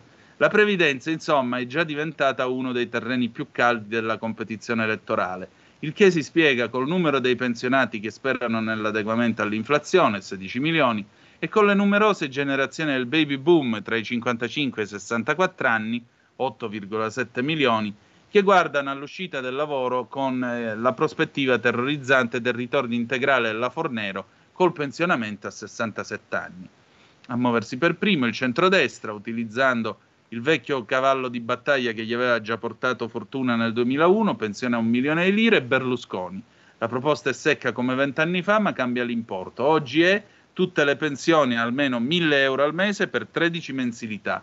Fatte due somme, però, ci vorrebbero 30 miliardi per adeguare a 1000 euro l'assegno i 5,3 milioni di pensionate e pensionati che oggi sono sotto quella cifra apparentemente più realistica, molto meno onerosa, la proposta della Lega su quota 41, dunque possibilità di lasciare il lavoro con 41 anni di contributi a prescindere dall'età. E nel solco di quota 100, finita a dicembre scorso, e quota 102, destinata a concludersi a fine anno. Ma non è in linea con una flessibilità che non pesi sulla spesa previdenziale. Certo è che Salvini non disdegna neanche l'altra proposta del sindacato, che punta alla flessibilità in uscita a 62 anni. Resta più sfumata sull'intero capitolo la ricetta di Giorgia Meloni. Vediamo il centro-sinistra, la classica ricetta del PD è, e tale rimane, quella di mantenere la legge Fornero, ma con correttivi per le donne, le attività gravose, i lavori usuranti e faticosi o per coloro che si trovano in condizioni di difficoltà, disoccupati, disabili, via di seguito.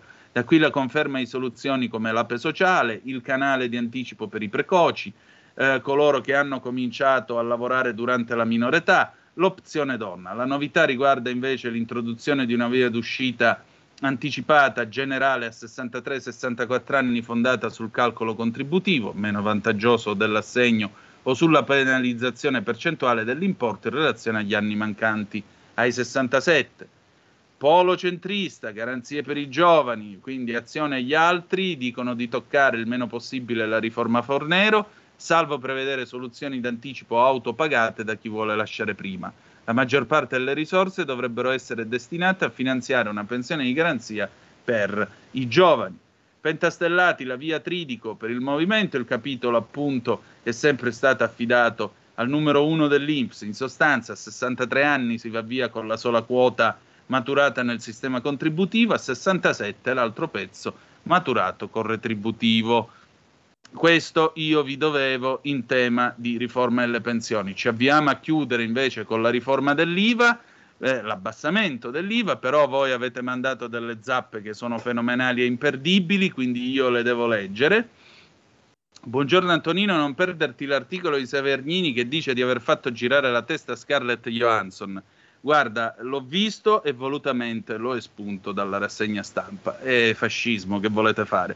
Sapete perché? Perché io una volta dalla Mezia ho viaggiato in aereo all'Italia, lo voglio precisare, con Rino Gattuso, ma resto umile. Poi andiamo avanti, assolutamente d'accordo. E tra l'altro anche Rino Gattuso una volta ha detto, dice, io una volta ho viaggiato in aereo con Antonino Danna, dalla Mezia Terme fino a Milano Linate, però resto umile. Quindi poi assolutamente d'accordo con Paolo Davarese, Forza Salvini, vive il federalismo, ciao Matteo. La riforma della magistratura è già tramontata, poi d'ora in poi sarò Oberto da Monza, il nome Roberto richiama l'alleanza Roma-Berlino-Tokyo. È vero, è vero, il Roberto, il Roberto, eh no, tu devi cambiare proprio tutto il nome, caro mio, non puoi chiamarti Roberto. Come potresti chiamarti? Vediamo un po'. Mm, vediamo un po'. Tito, Tito che ha un che di imperiale, però lo possiamo stemperare anche in un bel paese non allineato che ora non esiste più, la Jugoslavia, che dici? Tito ti piacerebbe? Tito da Monza, senti come suona, come, suona, come appoggia bene. Oppure Manuel, eh no, Manuel Fantoni no, perché comincia con la, con la M.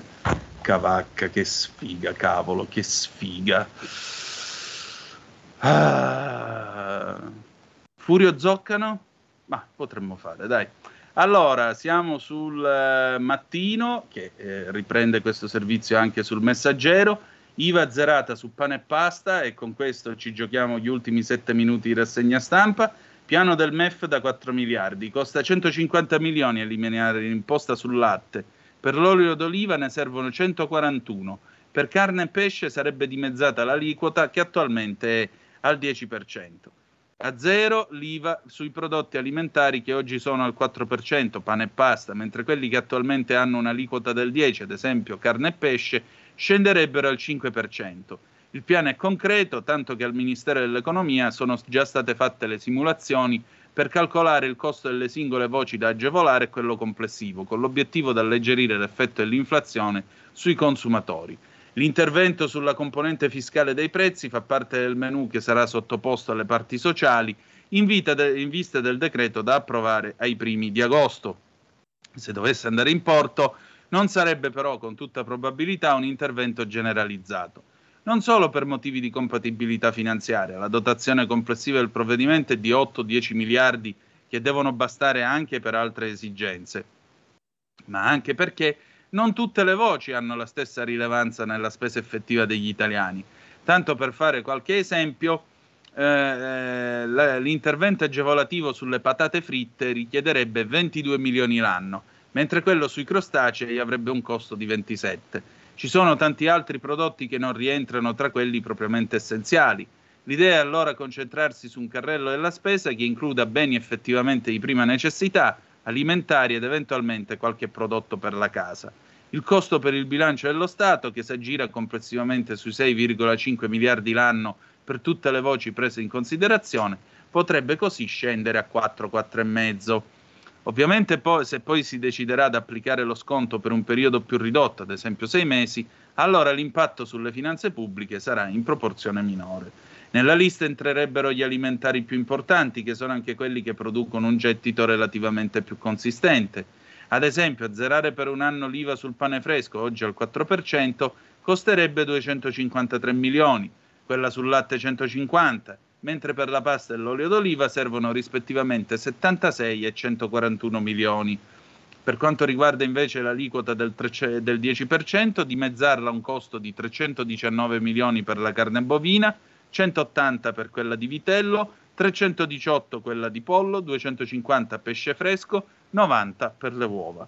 Come è noto l'IVA è una imposta disciplinata a livello europeo, in tempi normali gli spostamenti rispetto all'aliquota ordinaria richiedono un passaggio a Bruxelles. Ad esempio l'Italia a suo tempo era stata, applica- era stata autorizzata ad applicare sui prodotti essenziali un'aliquota del 4, inferiore a quella minima UE posta al 5. In questa fase non ci sarebbero particolari problemi e dunque si fa affidamento su un rapido via libera. Nel secondo semestre del 20 la Germania infatti aveva temporaneamente ridotto le proprie aliquote IVA dal 19 al 16 e dal 7 al 5, ma a valere su tutti i beni e servizi, una mossa pensata per stimolare i consumi all'uscita dal lockdown. Sono stati sentiti poi sul mattino il leader della CISL, Luigi Sbarra, che dice la vera priorità però è salvaguardare il potere d'acquisto, mentre invece il presidente di Confimi, Paolo Agnelli, servono più sostegni contro il caro bollette, molte aziende sono a rischio, anche il credito d'imposta del 25% non è sufficiente perché taglia gli altri aiuti. Allora, abbiamo ancora 3 minuti, 0266203529 se volete essere dei nostri, apriamo rapidamente il telefono perché eh, la rassegna stampa Sava Sandir finisce qua in questo concitato lunedì 25 di luglio dell'anno di grazia 2022, fa un caldo che la metà basta, ma comunque noi siamo qua indefessi al nostro posto a compiere il nostro dovere. 0266203529, rapidi rapidi, perché così se volete potete intervenire in voce attraverso il telefono. Alcune zappe intanto che sono arrivate. Eh, bisognerà insegnare ai bambini di chiamare la mamma con un fischio perché non pronunciare M come Mussolini e non A come Adolfo. Carlo da Torino. Mm, però, però, Carlo, mm, quella C, cosa potrebbe essere quella C? Pensiamoci. La proposta di Berlusconi, 1000 euro al mese per i pensionati, è come il reddito di cittadinanza, cioè i soldi vanno a chi non ha mai lavorato. Buona giornata, caro Antonino Danna, da Anna. Eh, Anna, perché? Mm, perché? Cioè, chi va in pensione e prende una miseria, eh, non mi pare manco giusto. Europio è un bel nome. Buongiorno Antonino, grande, il nostro Guido. Ciao Guido. Grandissima proposta quella di Nordio come candidato presidente che anche la Meloni aveva indicato come capo dello Stato. Comunque per il voto, solo dopo le scuse per provvedimenti antidemocratici votati e insulti vari di alcuni della Lega rivolti a chi non ha voluto inocularsi quello che è stato spacciato come vaccino e fortunatamente più di alcune procure stanno cassando, dando ragione a chi sosteneva tutto quello di brutto che sta emergendo, forse si potrà recuperare qualche voto. E adesso un minuto per non Marco da Mantova, ma Arco da Antova. Prego. Ciao Antonino. Allora, Ciao. C come Galeazzo Ciano. Ecco, vedi, vedi, vedi. Quindi tu sarai Arlo da Torino. Andiamo avanti. allora, una curiosità. Allora, mia moglie è andata a fare la spesa alcuni giorni fa e stava guardando la lista no, dei, dei prodotti che aveva comprato. Ha scoperto che sul carta igienica c'è il 22% di IVA. Ma perché non è un bene essenziale? La carta igienica più che essenzialissima, a meno che non si voglia tornare ai giornali come cento anni fa. Ultima cosa, io invito tutti quanti ad andare a votare, in quanto la sinistra, amici, è bravissima a portare i suoi a votare.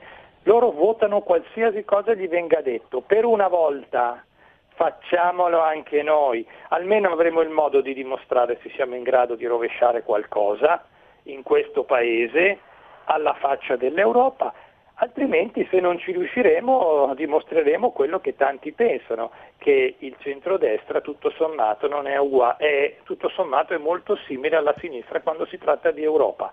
È l'ultima carta che abbiamo. Grazie a tutti, ciao Antonino. Grazie a te, adesso pausa e poi le opere i giorni del novizio, eh? A Teo Desio, perché Matteo non lo è più. Stai ascoltando Radio Libertà. La tua voce libera, senza filtri né censura. La tua radio. Buongiorno radioascoltatori e radioascoltatrici di Radio Libertà. Oggi vorremmo parlarvi di un evento importantissimo avvenuto il 25 luglio 1943, ovvero la deposizione di Mussolini da parte del Gran Consiglio del Fascismo. Come sempre, è utile rinfrescare la memoria sul contesto storico perché niente avviene per caso.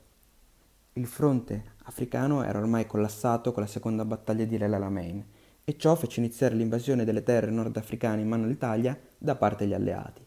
A questo bisogna aggiungere anche la disfatta della campagna di Russia e di bombardamenti alle città italiane. Cominciarono anche a mancare le materie prime e i generi di prima necessità. Tutto questo mise in seria difficoltà la popolazione civile, che non voleva più la guerra e si augurava una fine dell'alleanza con la Germania nazista.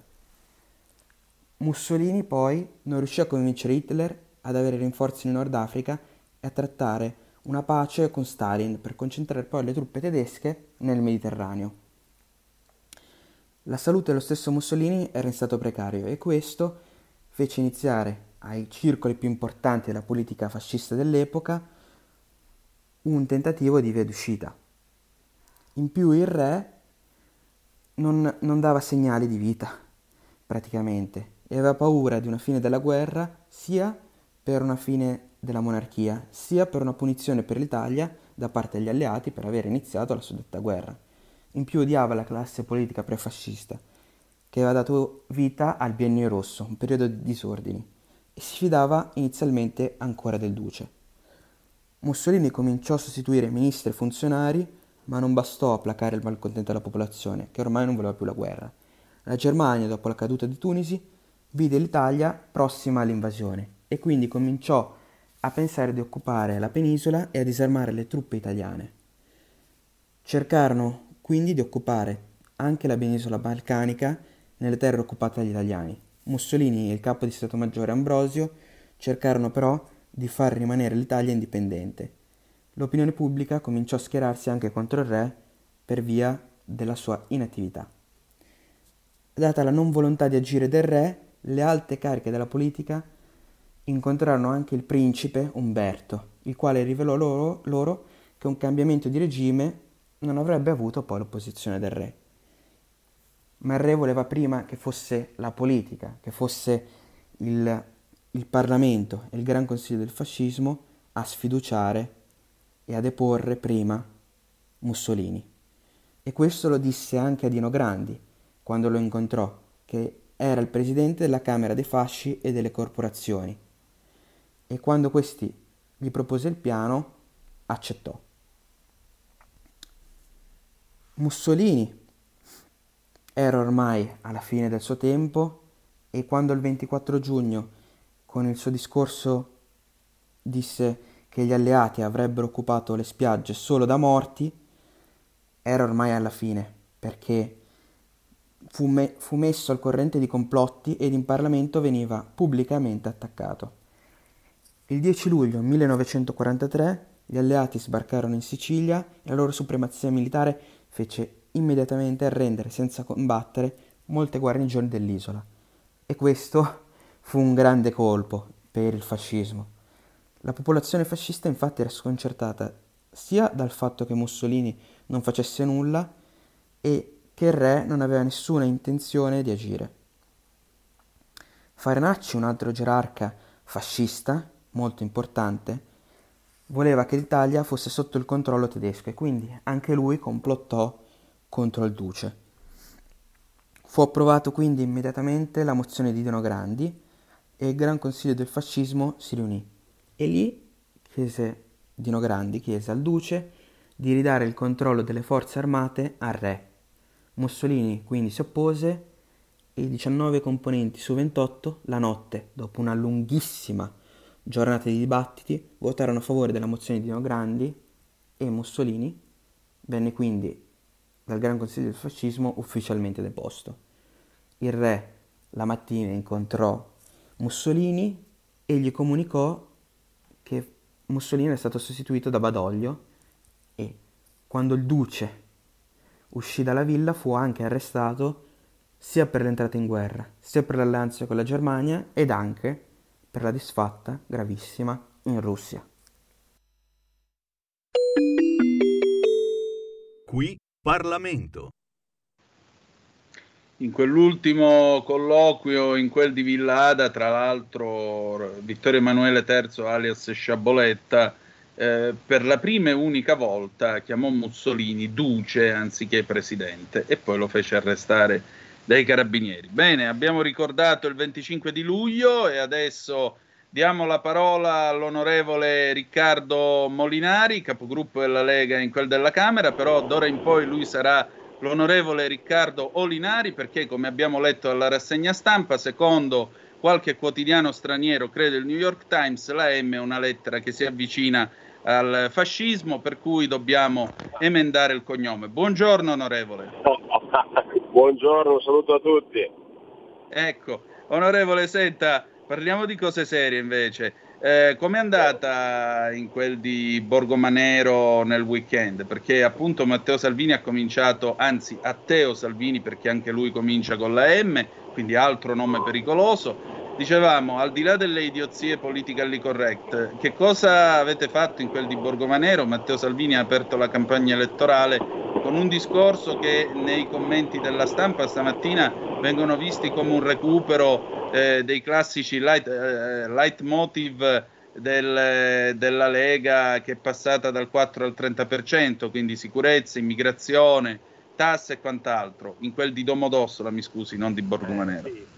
Sì, no, a Domodossola c'era questa festa che era già organizzata da tempo, eh, come del resto tante altre che già ci sono state, che ci saranno e che eh, col diciamo, precipitare della situazione a Roma sono diventate, diventeranno una straordinaria occasione per fare la campagna elettorale. Insomma. E in questa prima uscita pubblica di Matteo Salvini sono toccati gli argomenti che non sono un tentativo di andare a recuperare la Lega del 34%, ma sono i temi sul quale la Lega ha dimostrato di sapersi impegnare, di saper portare a casa dei risultati e sulla base dei quali chiediamo nuovamente il voto. Quindi sicuramente sicurezza e immigrazione perché eh, insomma, nell'ultimo governo Draghi, anche se nel governo c'era anche la Lega, sappiamo perfettamente che al Ministero degli Interni c'era il ministro Lamorgese che era la stessa del Conte 2 e il governo Conte 2 è quello che ha smantellato i decreti di sicurezza. Quindi purtroppo sul tema immigrazione il governo Draghi è andato in continuità eh, con il governo Conte 2 e noi questo l'abbiamo sempre criticato. E infatti ora diciamo che se ci sarà un governo politico di centrodestra il nostro impegno è tornare a controllare i confini e bloccare, bloccare gli sbarchi come Salvini ha dimostrato di saper fare. Poi abbiamo parlato sicuramente della battaglia sulle pensioni, che è un'altra battaglia che ci ha caratterizzato e che ci caratterizzerà, perché il rischio della Fornero è tutt'altro che sventato, visto che a fine anno dovrebbe entrare in vigore la legge Fornero, noi per tre anni l'abbiamo sospesa con la quota 100, eh, adesso eh, si tratta di affrontare eh, entro fine anno la nuova riforma delle pensioni e quindi eh, noi chiediamo i voti facendo sapere agli italiani che la nostra idea è quella della quota 41, quindi una legge per cui in 41 anni di contributi eh, si può andare in pensione. E poi in generale abbiamo toccato eh, i temi che sono state battaglie, sono anche proposte per il futuro come la Fed Tax.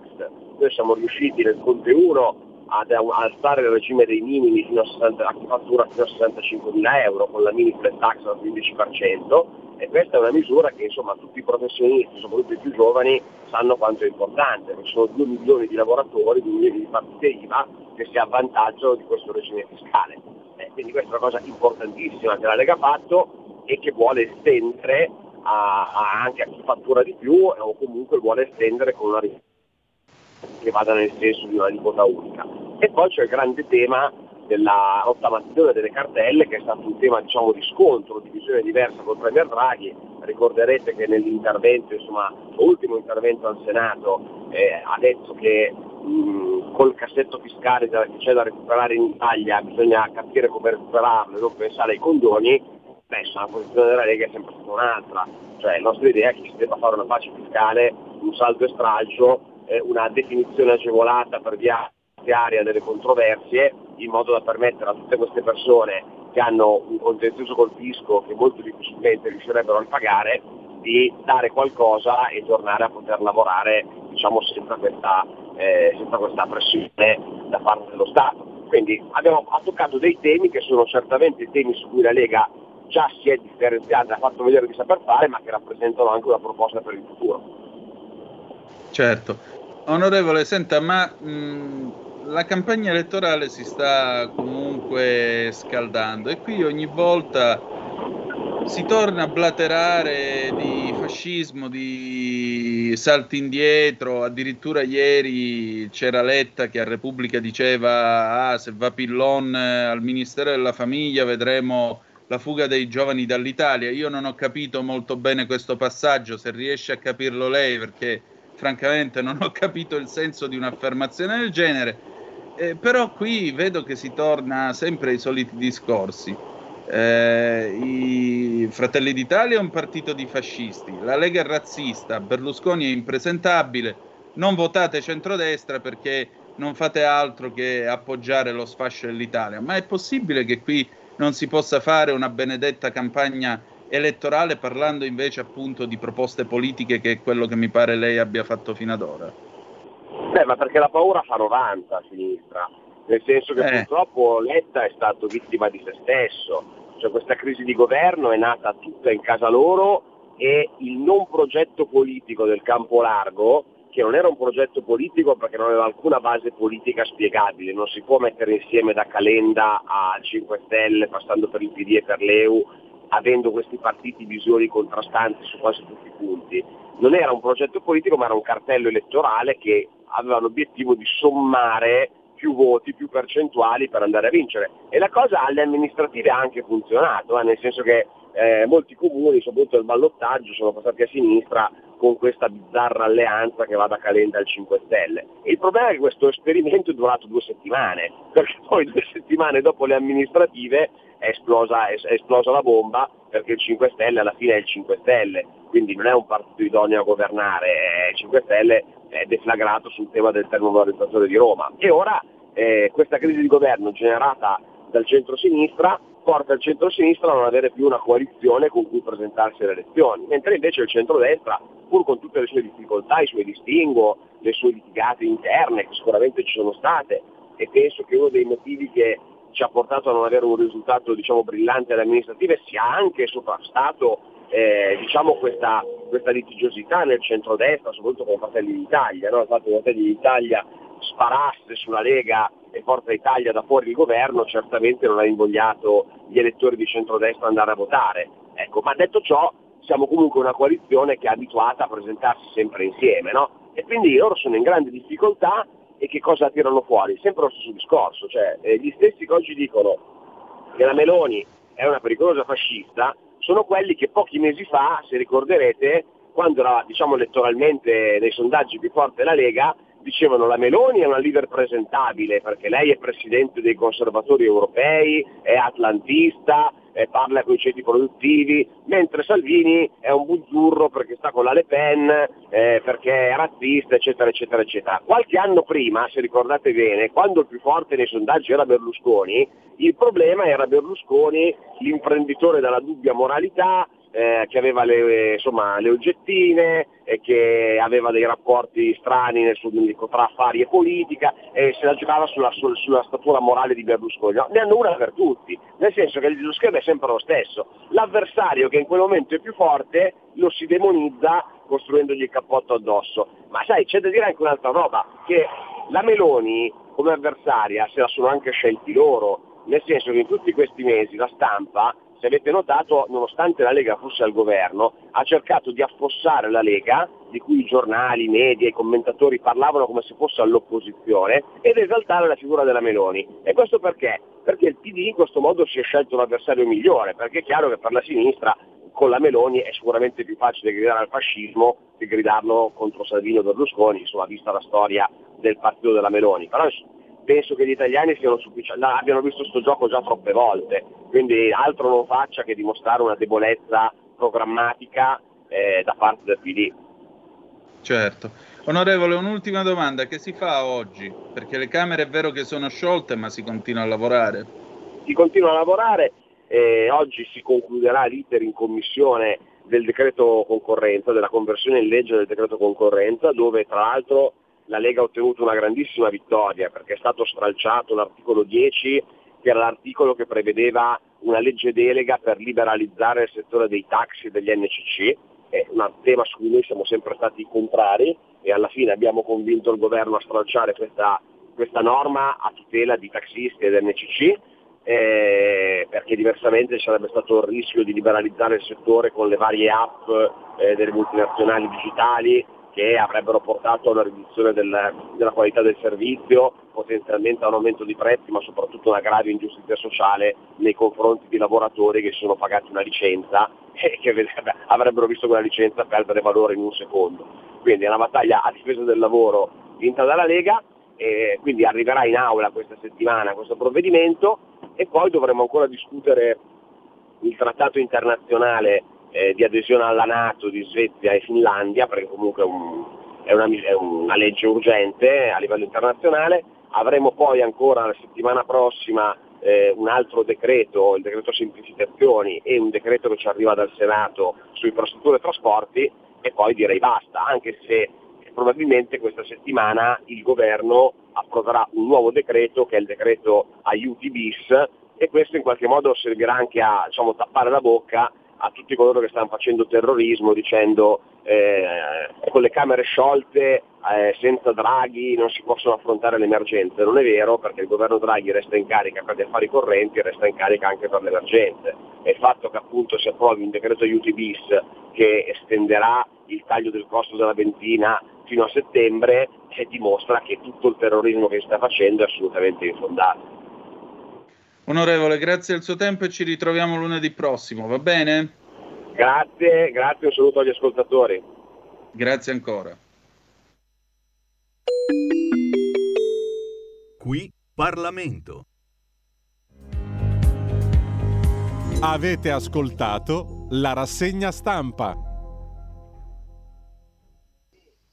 Ciao Antonino, guarda, ti stavo ascoltando, mi pare, sono rimasta un po' scioccata dalla M. Allora, ti posso dire che quindi in, in casa mia siamo tutti proprio da riformare perché ho il figlio che si chiama Silvio, il cognome per motivi di privacy inizia con la M ma non te lo posso dire. E quindi la parola mamma bisognerà abolirla eh, perché inizia con la M come riferimento Mussolini, quindi dovrà, ci chiama, saremo genitore 1 o genitore 2, perché questo è per il politicamente corrotto, te lo dico, ripeto, corrotto, per il politicamente corrotto allora bisognerà togliere madre o padre perché bisogna dire genitore 1 o genitore 2 non lo so. Dopo tra, tra marito e moglie bisognerà litigare perché chi è, chi è l'uno e chi è per sapere chi è genitore 1 e genitore 2. Ma per piacere, dai, siamo follia al limite. Ciao.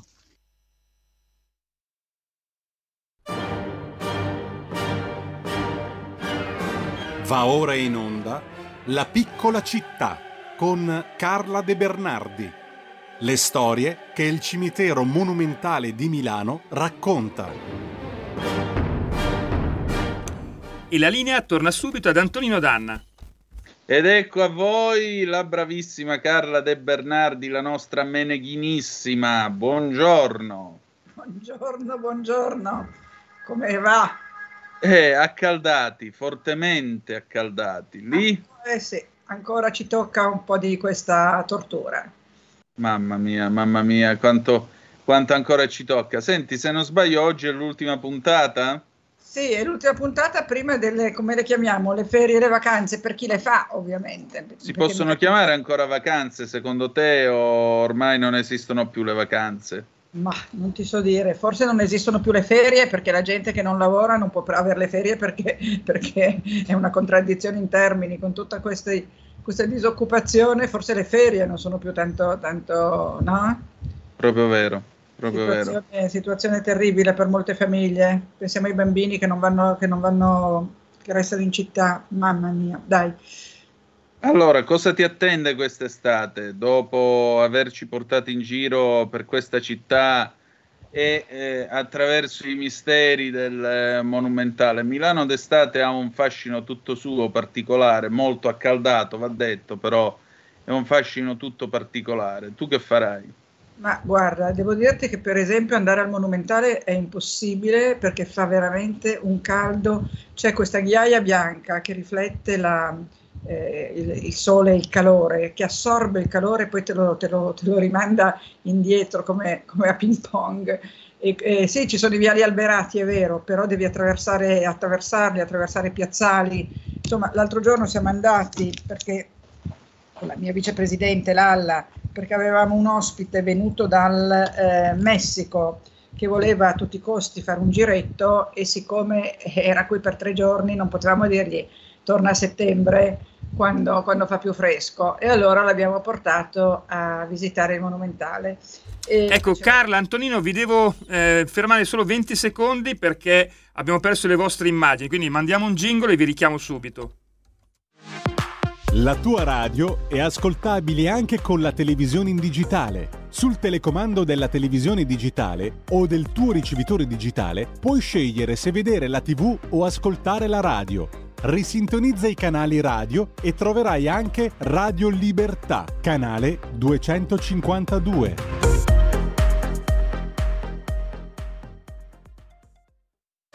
Un nuovo modo per sostenere la tua radio. Visita radiolibertà.net. Ti basta un clic e potrai versare il tuo contributo volontario direttamente online. Potrai donare con ogni tipo di carta di credito, anche prepagata. Ti aspettiamo online su radiolibertà.net. Sostieni la tua radio con il tuo contributo volontario. Radio Libertà. La tua radio. Diamo voce alla nostra gente. Ecco, abbiamo ripreso Antonino, ora lo vedo bene e eh, vediamo se ci sente anche Carla, altrimenti la riaggiungiamo. Vediamo un po', Carla, sei ancora con noi? Se ci sei, batti un colpo. Eh no, mi sa che la devi riaggiungere, amico, amico condottiero Giulio Cesare Carnelli. Eh, Adesso la, la aggiungiamo perché eh, abbiamo perso completamente l'immagine. Bene, va bene. Insomma, vedete che l'estate arriva e porta tutta una serie di, di sorprese. Diceva Carla del caldo dei ciottoli del Monumentale. Beh, io una volta mi è successo, mi è successo in quel di, di, come si dice, in quel di eh, del, del, del, Duomo. Sapete che io ho fatto la guida in quel del Duomo di Milano. E insomma, un bel giorno era pieno luglio, come ora. Credo fosse attorno al 20 Intanto, Antonino, luglio. abbiamo ripreso Carla. Carla, ecco, ti stavo dicendo una cosa, visto che parlavi del, del caldo, dell'acciottolato del Monumentale. Quando io ero quando io ero guida al, al, Duomo di Milano, era più o meno verso il 25 di luglio come ora, e allora ci portarono su alle terrazze a farci scuola guida perché avremmo fatto tutta una serie di eventi serali sulle terrazze del Duomo. E io commisi un errore letale, mi presentai in giacca, cravatta e pantaloni lunghi sulle terrazze del Duomo il 24-25 di luglio vi do un consiglio, ma ve lo sto dicendo, foste anche il mio peggior nemico, ve lo giuro. Ve lo dico con tutta l'anima, il cuore e la bontà possibile. Non fatelo. Non fatelo. Perché non è che sudate anche solo stando fermi a pensare. Voi squagliate e basta. Perché sappiate, sappiate che è vero che il Duomo di Milano si può usare come scaldavivande d'estate perché gli operai hanno fatto la prova, proprio come nei film di Bud Spencer e Terence Hill, hanno buttato un uovo su una balaustra di marmo di Candoia in pieno luglio e il Duomo in 30 secondi gliel'ha cotto. Fantastico. Ecco, cuoce le uova, figuratevi i cristiani. Quindi, per cortesia, andate leggeri, con decenza, con decenza, perché non sono ammessi gli hot pants per le ragazze o comunque diciamo un abbigliamento non consono a quello che è in ogni caso un luogo sacro, ma non andate in giacca e cravatta, non fatelo.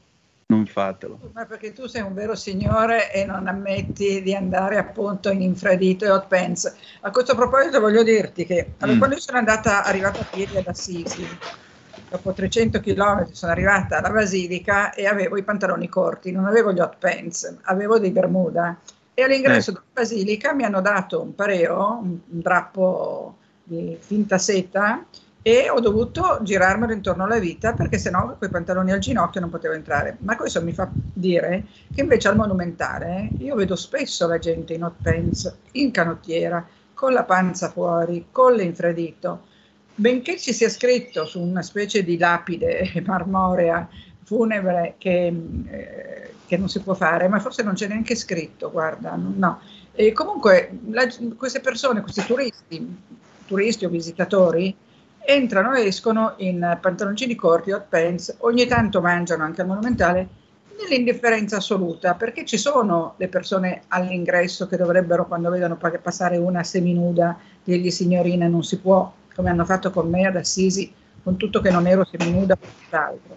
E invece le lasciano passare. Allora un giorno ero al Famedio e c'era una giovane coppia, lei era veramente non balneare di più, era come se fosse in spiaggia poco più, e allora io l'ho fermata, era un inglese, e le ho detto, ma lei sa dov'è?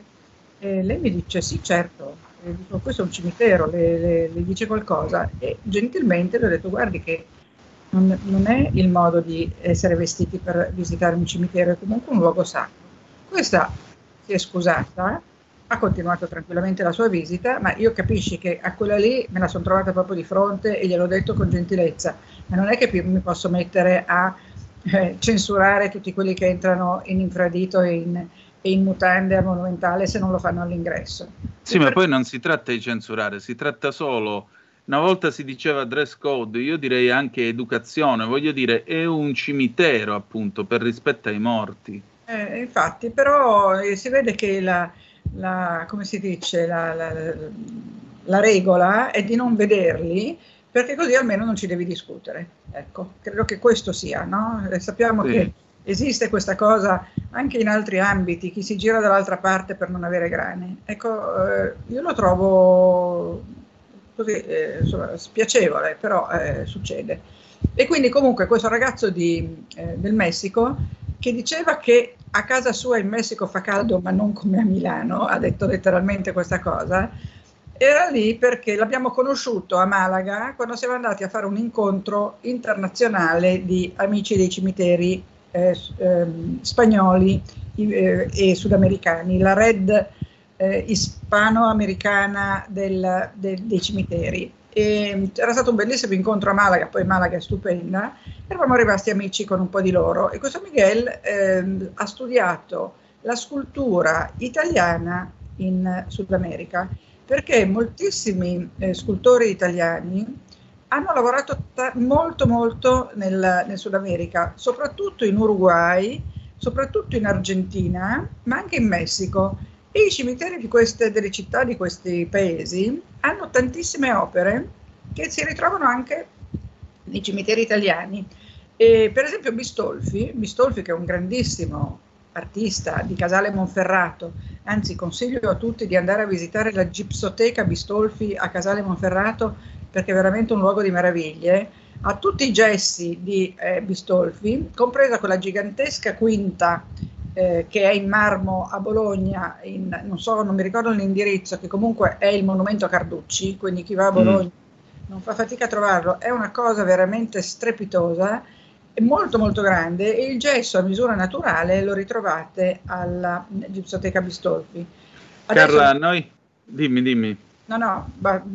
Noi abbiamo poco più di un minuto. Lisetta chiede se, ricordo, se posso ricordarti appunto di Cattelan, dell'opera che ha messo al Monumentale in ricordo della bomba. C'è concerto mercoledì sera.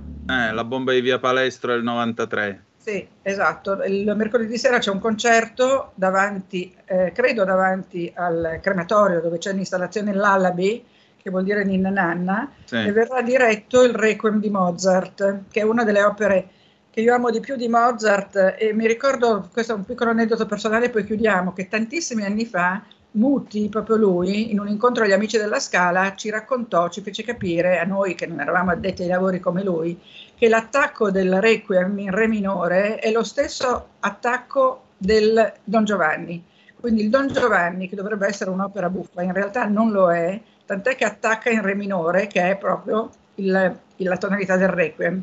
E questa fu per me una rivelazione, perché a parte che sentire Muti parlare di se stesso, delle opere e della musica è un'esperienza unica, gli feci anche delle bellissime foto. Forse ci sarà una mia mostra di foto alla Biblioteca Sormani in novembre. Dai, al piacere di andarla a vedere. Carla, noi chiudiamo qui, grazie per la tua presenza. Te, buone vacanze, buone ferie, buon Milano, buona città, buono tutto quello che farete e, ci risentiamo a settembre. Grazie, noi ci lasciamo visto in omaggio anche a te, se permetti, oltre che al buon Tonino Cripezzi che se n'è andato troppo presto.